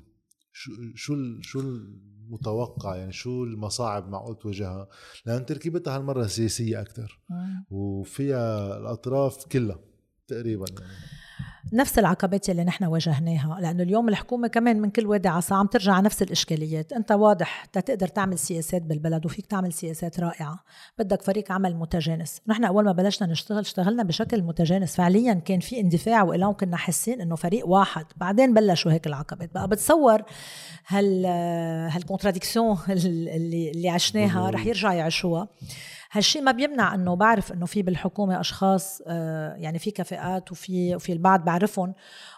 وبقدر أي شخص اليوم قلت لك إياها يمكن آه، قبل بيدخل بال, بال خلينا نقول بهالمستنقع السياسي بهيدي المرحلة. يعني ما بدي أكون عم بعمل عم بحكم عم بحكم عليهم. بس آه، من بعد التجربة لأنه عشناها وجربناها وهلأ المومنتوم ما كان قوي قد المومنتوم كان نحن عنا إياه. نحن كان عنا مومنتوم ثورة أنا رهنت عليه. هلأ شو المومنتوم تبعك؟ وين الناس بدها تكون حدك؟ هلأ الناس توقعاتها وطيت كتير يعني أعطيها شوي بنزين زيادة شوي كهرباء زيادة شوي كذا بتزقف لك. وهيدي حكومة رح تقدر تحصل هلأ على المساعدات اللي نحن ما حصلنا عليها. آه، يمكن تقدر تهدي الوضع ولكن بعد مرة ومرة ما حنروح على الحلول الجذرية. وبالتالي خوفي إنه ما نكون بعد خسرنا الوقت. بتمنى لهم التوفيق. بتمنى إنه يقدروا يعملوا كل شيء بدهم يعملوه تيساعدوا الشعب اللبناني. بس أنا على ضوء التجربة يلي خضناها أكيد عندي شكوك كتير كبيرة إنه مش لأنه حتى لو كانوا بأحسن نية إنه يقدروا يوصلوا للحلول الجذرية اللي هي هيدي لو جبت آه، عشرين أينشتاين وألفت أحلى حكومة بظل هيدا النظام في مشكل. في مشكل. نعم نرحب فيك وزيرة العدل السابقة ماري كلود نجم. خلصنا المقابلة آه، اضطريت تفلي من لبنان وصار في مستجدات بموضوع آه، التحقيق بتفجير المرفأ. من هون حبينا هيدا ال segment يبقى شوي آه، متعلق بالأحداث يكون التعليق عليه راهن فبنزيد هيدي على المقابلة. ونبلش السؤال يمكن محل أولي. رأيك بشكل عام بمسار التحقيق والتعامل السياسي معه بما إنه ما فيك كثير تفوتي بتفاصيل التحقيق بطبيعة الحال. إيه طبعا أكيد ما في يفوت بتفاصيل التحقيق لأنه التحقيق مش عندي، التحقيق عند القاضي والقاضي سيد ملفه مثل ما بتعرف، ما حدا بيقدر ولا أنا ولا أي شخص ثاني يفوت بتفاصيل تحقيقه أو يقول له شو يعمل، هلأ بالنسبة للموضوع اللي عم تسألني عنه موضوع ال التعامل السياسي معه. التعامل السياسي معه. أنا بصراحة بشوف إنه لازم نصوب الموضوع ونرجع نحط شوي هيك النقاط على على الحروف. اليوم إذا بتشوف كيف التعاطي عم بيكون مع هذا الملف يعني اجمالا بالجو الإعلامي يا بيكون عندك آه، انتقاد وهجومات إعلامية وسياسية وعرقلة ومناورة وإلى ما هنالك. أو بالجهة المقابلة أوقات بتشوف كلام يمكن شعبوي وديماغوجي إنه لا مش ضروري القانون بهيك ملف. أنا مثل ما بشوف الموضوع وهيدا واجبي إنه أرجع بكل محل أرجع صوب شوي على القانون. وبالتالي بميز بين شغلتين. أول شيء كل شيء بيتعلق بحق الدفاع. يعني الشخص اللي هو صاحب حق بيقدر يمارس حقوق الدفاع إلى أقصى الحدود. يعني اليوم بدك تطعن بدك تقدم طلبات بدك تقدم دفع شكلي بدك تلتزم حق الصمت إذا بدك أي شيء. وكذلك كل شيء في مراسلات بين القاضي والجهات الرسمية سلطات دستورية أشخاص معنيين وزراء نيابة عامة كل هيدا بيدخل ضمن اللعبة القضائية.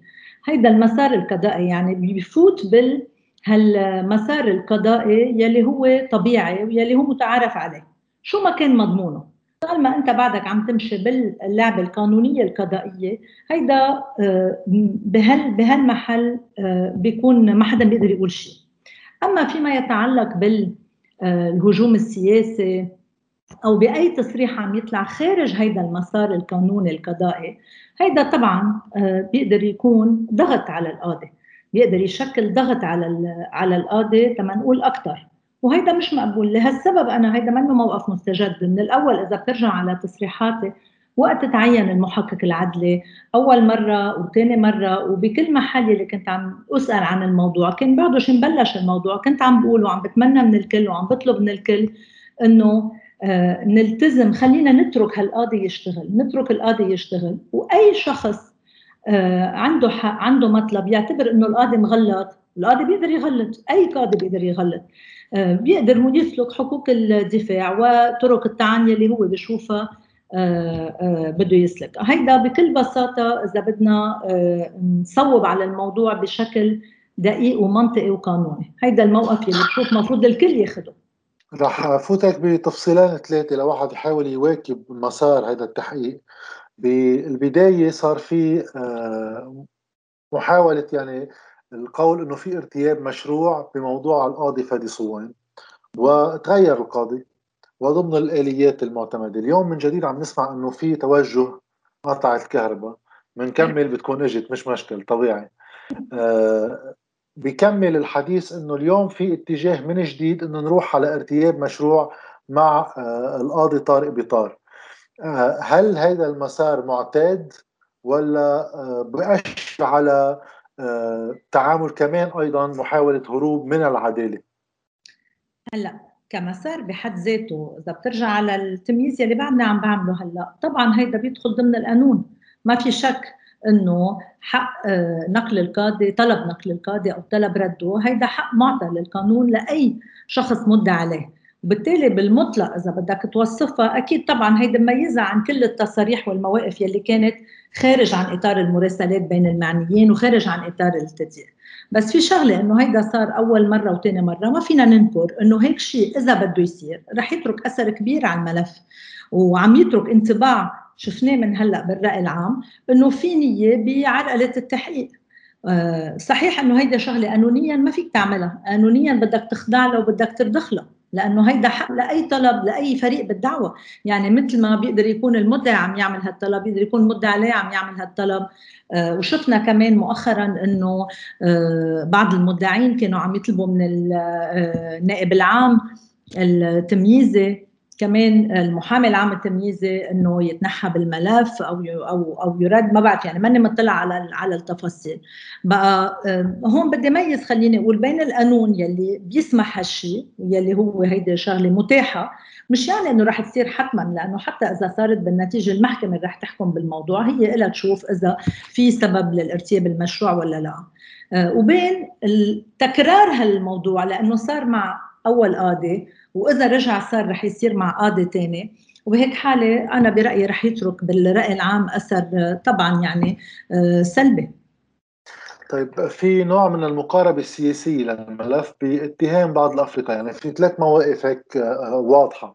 في المعنيين هن كمدعى عليهم أما كمشتبه فيهم خلينا نقول.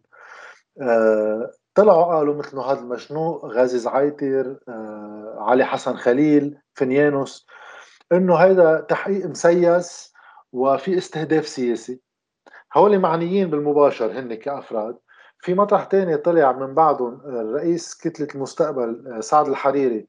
هو غير معني بشخصه ولكن كمان قال حديث من هذا النوع إنه في تسييس. وفي حدا طرف ثالث كمان غير معني لا بأطراف من قلب حزبه ولا بشخصه السيد نصر الله. اللي كمان طلع اتهم المحقق العدلي إنه يشوبوا التسييس وعم بيحركوا التسييس.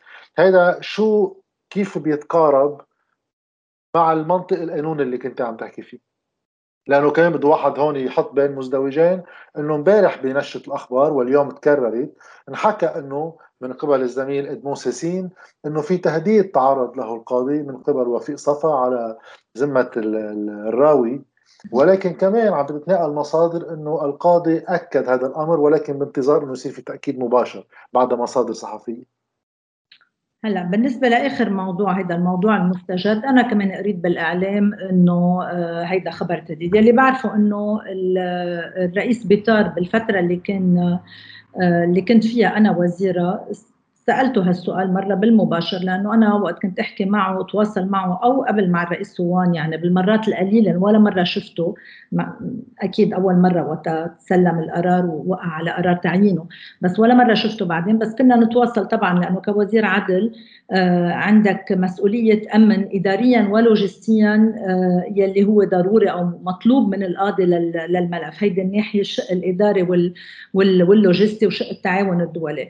آه، وبالتالي مرة واحدة سألت هالسؤال لأنه هيدا كان طبيعي. هل في أي ضغط أو أي تهديد؟ وجواب لا. وهذا كان كل شيء بالنسبة للموضوع بالوقت. طبعا تفاصيل ملفه ومجريات تحقيقه هيدي ولا بدخل فيها ولا بسمح لحالي وما بحكي بالموضوع ولا مرة بوجه سؤال عن مضمون الملف.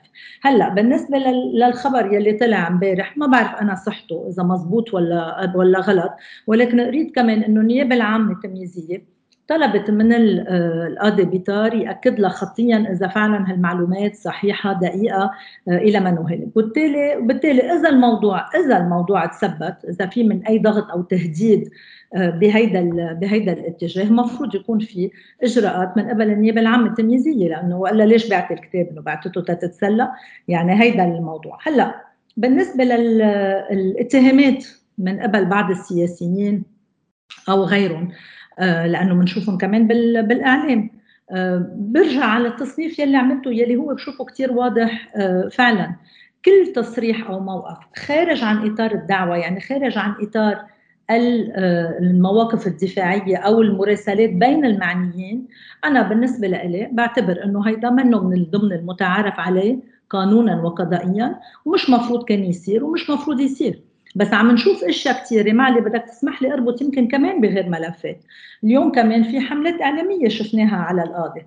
آه يعني مثلا آه ما بعرف في في في هجوم إعلامي معين إنه سدد آه، قرض آه، مش هيك؟ سدد قرض صحيح. إيه بال... عفوا؟ سدد قرض في تقرير صحافي صدر بجريدة الأخبار قال إنه سدد قرض لهذا الموضوع اللي عم تحكي فيه. صح. هلا ما بعرف شو شو الموضوع ولكن هالشيء مثل ما فهمت يعني بجميع الأحوال هذا كل كل لبنان عم يعمل ذات الشيء بالنسبة للقروض إذا الخبر مثل ما طلع صح يعني إنه آه، بالنسبة للقيمة الإبرائية للليره اللبنانية. بس هيدا ممكن يكون عم بيصب بالنتيجه بخانة آه، خليني أقول تشهير شعبي بيقدر يضرب معنويات القاضي بالنتيجة القاضي عنده عائله عنده أولاد. بيقشعوا بيسمعوا بيقروا. يعني هيدا كل هالشيء منه منه طبيعي من أي ناحية. يعني نحن شو عم نقول من الأول؟ مين ما يكون القاضي؟ أنا ماني هون تقيم عمل القاضي ولا بسمح لحالي أقيم. يمكن عم يشتغل مزبوط يمكن مش عم يشتغل مزبوط يمكن مغلط يمكن هو اقتنع إنه مش مغلط وهو مغلط. مش هيدا الموضوع. وتقول نحن لازم نحمي التحقيق ونحمي القاضي. أي قاضي بهالموضوع. يعني عم بجي أقول إنه بدنا نأمن له نوع من آه، من حصانة لهيك لكل شيء ما بيدخل بإطار الدعوة. أما يلي بيتعلق يعني أي شخص متضرر من قرارات القاضي آه، خليه يسلك كل بعطيك مثل بسيط يعني. مش عم نحكي بالاختصاص في جهات عم تعتبر يمكن معها حق انه القاضي منه مختص بالنسبة لها في شيء اسمه دفع شكلي بعدم الاختصاص. أنا بقدمه بالنتيجة قاضي التحقيق هيدا منه قاضي يقين هيدا قاضي ظن. أعتبر إنه مشي فيها ورد الطلب وحتى أكثر من هيك بعدين بقرار ظني أو بقرار اتهامي ظن أو اتهم الشخص المعني. طب بعدين في مجلس عدل المجلس العدل برجع بقدم أمامه دفع شكلي. يعني في سلطة قضائية من أعلى سلطات القضائية أنت بدك تحتكم لها بالنتيجة. والا طيب شو بنكون عم يعني أي مساج بنكون عم نعطي. أنا هيدا اللي بدي يعني بدي أجرب أفهمه. أي من دون ما يكون هالموضوع تبني لقرارات القاضي لأنه اليوم ما حدا بيكون هو محل القاضي. القاضي سيد ملفه. بس اليوم صحيح. القاضي لازم يكون في آه، آه، عم بحكي كموقع. يعني مفروض في جهة معنية بالدفاع عن القضاء. هي مجلس القضاء الأعلى. آه القاضي هلا يعني ما بعرف إذا في يقول متروك بس مفروض يتأمن له هالدفاع من أي ناحية؟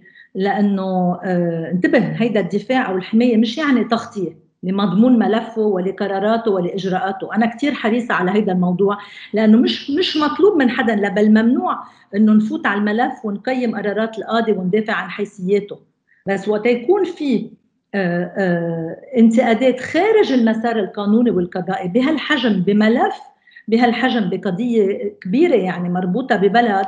آه، أنا بشوف إنه في شيء عم ينعطى يعني انطباع عم ينعطى للرأي العام. عم بيكون جدا سلبي وعم يقدر يكسر هالثقه اللي عندها إياها الناس إنه ممكن القضاء بلبنان يقدر يمشي بملف. لهالسبب بنخلي القاضي يشتغل بنروح على كل الإجراءات وكل شخص متضرر بيقدر يعمل بيقدر ياخذ الإجراءات وال والكل الحقوق والطعونات والاعتراضات اللي ممكن يكون هو بده يسلكها يعني. هو المستغرب شغلة أنا بدي أسألك عنها إنه اليوم آه، بالحديث اللي حكيناه بالحلقة ورح أنشره بكرة كملحق عليها إكسترا عن موضوع التشكيلات القضائية حكينا عن المحاصصة اللي بتصير بكل الجسم القضائي واللي هو شيء متعارف عليه بالبلد ومعروف والمعارك كمان اللي كنت جزء منها بالحكومة اللي مرقت من شو بيخافوا القوى السياسية؟ طالما بعدنا عند محقق عدلي بده يصدر قرار ظني قبل ما نروح على المحاكمة الفعلية. عندهم بعد ك يعني من الجهة القضائية ومن الجهة الأمنية عندهم كمية بعد من الحمايات خلينا نقول بين مزدوجين وفي مسار بعضه بأوله. ليش الهجوم اليوم آه، استباقي؟ يعني لو صدر قرار ظني وحدا اعترض عليه في واحد يقول حق. إنه اعترض على شيء بالقرار الظني في شيء صار معلن. اليوم وكأنه في استباق. أه صحيح هلا أنا ما في أحط حالي محل حدا إذا إذا بتتذكر السجاد بهيدا الملف من أول لحظة أه كمسؤولة سياسية وكوزيرة عدل ولا مرة سمحت لحالي أتطرق بالملف ولا على أيامات الرئيس صوان ولا على آه، وقت ما تعين الرئيس بيطار. بس بتصور لازم شوي نكبر الصورة لأنه يلي عم نشوفه بهيدا الملف من الأول لهلأ. بالنسبة لي شفناه كمان بغير ملفات. طبعا مش مثل ملف المرفأ لأنه هون عندك ملف في خليني أقول لأنه في دم لأنه في ضحايا لأنه في قتلى في جرحى في مدينة دمرت عم بيكون أكيد عنده آه، وقع أقوى. بس بكل بغير ملفات. إذا بدك تعمل مقارنة بسيطة يعني ما بعرف آه، علما إنه كمان هدول ملفات مختلفة. بس موضوع حاكم مصرف لبنان مثلا. طب في ملاحقات. شو شفنا؟ شفنا إنه دغري السياسة بتفوت وبتحمي وبيبقى بمركزه. في حين إنه من بعد ما صار في ملاحقات بالخارج النيابة العامة التمييزية هي بالذات يعني النائب العام التمييزي الرئيس عويدات أنا ما عم بكشف عن سر هيدا نحط بالإعلام ولا ما بحكي فيها. طلب تجميد أمواله بالخارج مع هيدا وكله باقي. شفنا مراجع سياسية ودينية مسيحية وغير مسيحية دعمته آه، آه، تيبقى من يلي صار. وصحيح هيدا يمكن كمان منه منه يعني يمكن ما في قارن مع موضوع المرفق لأنه المرفق آه، تدمير يعني بشكل تدمير حياة أشخاص ولكن هون كمان في تدمير جماعي من غير نوع. ما في دم بس هيدا آه، تدمير معيشه للبلد كله سوا. آه، صح. لإلي ولإلك. يعني مش كل مش كل الجرائم أو المجازر فيها فيها دم. وفي مسؤوليات وما شفنا حدا يعني في هالشيء أنا بشوفه حالة عامة بالبلد. لهالسبب أنا اجمالا ما بعالج الملفات ملف بملفه. يعني بجرب شوف الأمور بشكل أعلى. شفناها من قبل كمان يعني بملف النفط. لما فتح ملف كانت العالم دغري كيف العالم عملت آه، حمايات. آه، شفنا كمان قبل بالجبل كيف صار وقت صار اشتباكات درزية درزية كيف القضاء يعني إذا بدك هيك بقي ما بده يوقف لا هون ولا هونيك ولا يوقف هون ولا يوقف هونيك يعني بتصير مصالحات بالسياسة علنية يعني بيجوا الأطراف المعنية بالاشتباك وبيقعدوا سوا وبيخلص الموضوع. صح وهيدا كله منه مسار قضائي سليم. يعني نحن حلنا بكل هالملفات. هيدا النداء يلي كنت عم وجهه من الأول وبحب أرجع وجهه بجميع الأحوال حتى ولو بطلت بموقع لأنه نحن إذا عم نكفي نمشي هيك بكل الملفات. بغض النظر عن مضمونة يعني ما بدي أرجع أكرر نفسي لأنه بعرف إنه هون موضوع لسوء الحظ الناس هيك ب... هيك بت... بتفسر وهيك بتبرر. إذا بتيجي بتقول اتركوا قاضي يشتغل. آه أنت عم تدعم القاضي يعني آه أنت معينتيه يعني بالسياسة. لا. لا أنا عم بحكي بالمطلق. شو ما كانت قرارات القاضي وشو ما كان الملف؟ يعني حلنا نحن نحتكم للقضاء وللقانون وللمؤسسات ونعالج المواضيع بالقضاء وبالقانون وإلا بنكون عم نبقى كل الوقت وكل مرة عم نكسر شوي زياده الثقة اللي عندها إياها الناس يلي بطل عندها إياها الناس بمؤسساتنا. يعني وما فينا بنجي بعدين بنلوم الناس كيف بيجوا بيقولوا وبيطالبوا إنه بدنا نروح على القضاء الدولي يلي هي ابدا منا أساسا مطالبتي بالعكس يعني أنا شخصيا بضمني بقول ما فينا نحن كمان كل ما آه، كل ما يصير في عندنا مشكلة كبيرة بالبلد أو مشكلة أو أو أي ملف قضائي بنجي بنقول يلا ولا بدنا نروح لبرتب يا بدنا نرمم نظامنا يا بدنا نرجع نبني نظامنا بشكل إنه يكون عندنا قضاء عم يقدر يشتغل قضاء فعال. أه وبرجع بربط هالشيء بالموقف يلي أخذته بالتشكيلات القضائية يلي يمكن بالوقت الناس ما فهمته. بس هلأ مع الوقت عم تفهم أكثر وأكثر ليش كنت عم روح أنا على صميم على أساس المشاكل؟ يعني مش لأنه طلع على بالي أحط ملاحظة خطية وأطلب من مجلس القضاء الأعلى ما يخصص المواقع طائفيا. لا لأنه هيدي كانت ممكن تبلش تكسر هالحلقة الطائفية يلي يلي عم بت بالنتيجة عم بت عم بتلوث القضاء مثل ما عم بتلوث مثل ما لوثت السياسة وال وأي شيء بالبلد. في بعد سؤالين آه، بهذا الملف وفينا آه، نختم بما أنه هذا ملحق على مقابلة طويلة. الأول هو يتعلق برئيس الحكومة حسان دياب اللي أيضا أخذ مسافة من التحقيق واليوم طلع النائب نهاد المشنوق وقال للقاضي بيطار إذا بده يعرف وين بيته للتبليغ بيته هو دار الإفتاء فقال أيضا أخذ لهذاك المنحى ورئيس الحكومة حسان دياب هلأ هو منه بالبلد ولكن سابقا رفض الحضور. آه أنت حضرتك لو أنت معنية بهيك اتهام كنت بتحضري ولا ما بتحضري؟ أنا بحضر طبعا.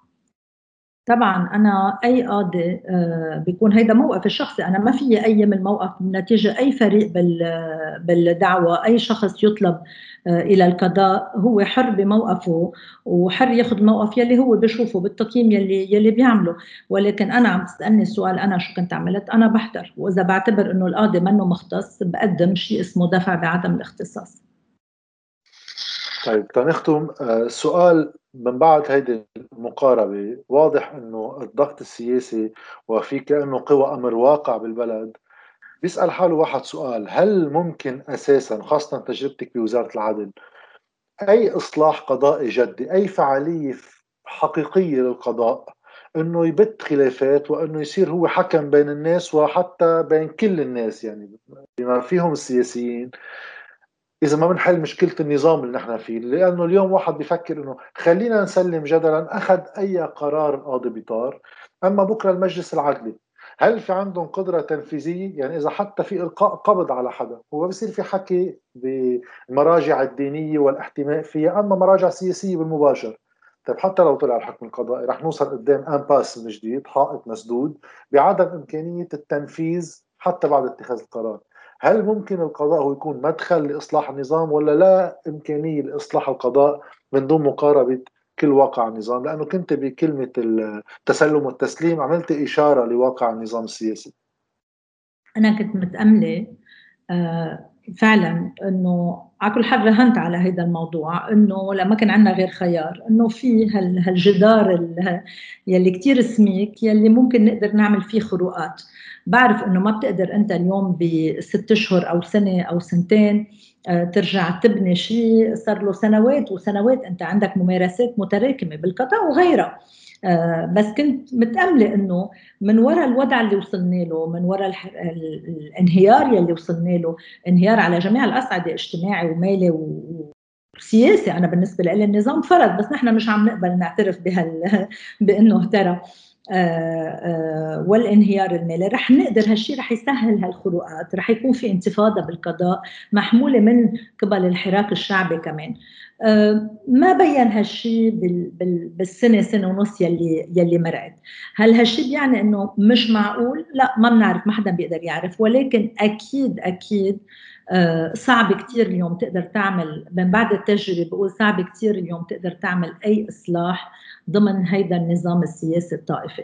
هلأ كيف بدك تقدر؟ ما هي المشكلة لأنه أنت كيف بدك تعمل؟ إذا الخروقات ما عم تقدر تعملها والنظام بعده باقي يعني وموجود وعم بيحسن حاله وعم يرجع يعمل إعادة تكوين آه للذات بجميع الاحوال بطل في إلا الحل الوحيد لأنه إحنا طبعا ما حدا رح يروح على وبتمنى إنه ما حدا يكون على باله يروح على حرب أهلية آه بهيدا الموضوع. بيبقى شغلة آه شغلة وحيدة اللي هي إنه واحد يتكل على الوعي الجماعي وهيدا بده شغل هيدا مسار طويل. ولكن ما عم نشوف كيف ممكن نراهن على أي شيء ثاني أه تجي تقدر توصل أنت تبني ثقافة معينة لأنه الديمقراطية هي بالنتيجة باحترام القانون والمؤسسات واقتناع الناس بالنظام يلي مفروض يكون النظام اللي بيحمينا يلي هو نظام الدولة العلمانية. وأنا بالنسبة لي ما في أي مخرج خارج هذا النظام. شكرا لك وزيرة العدل السابقة آه، من فرنسا عذبناك اليوم. بس تنعمل ابديت على هذا الموضوع ونقدر نواكب. ابدا. شكرا.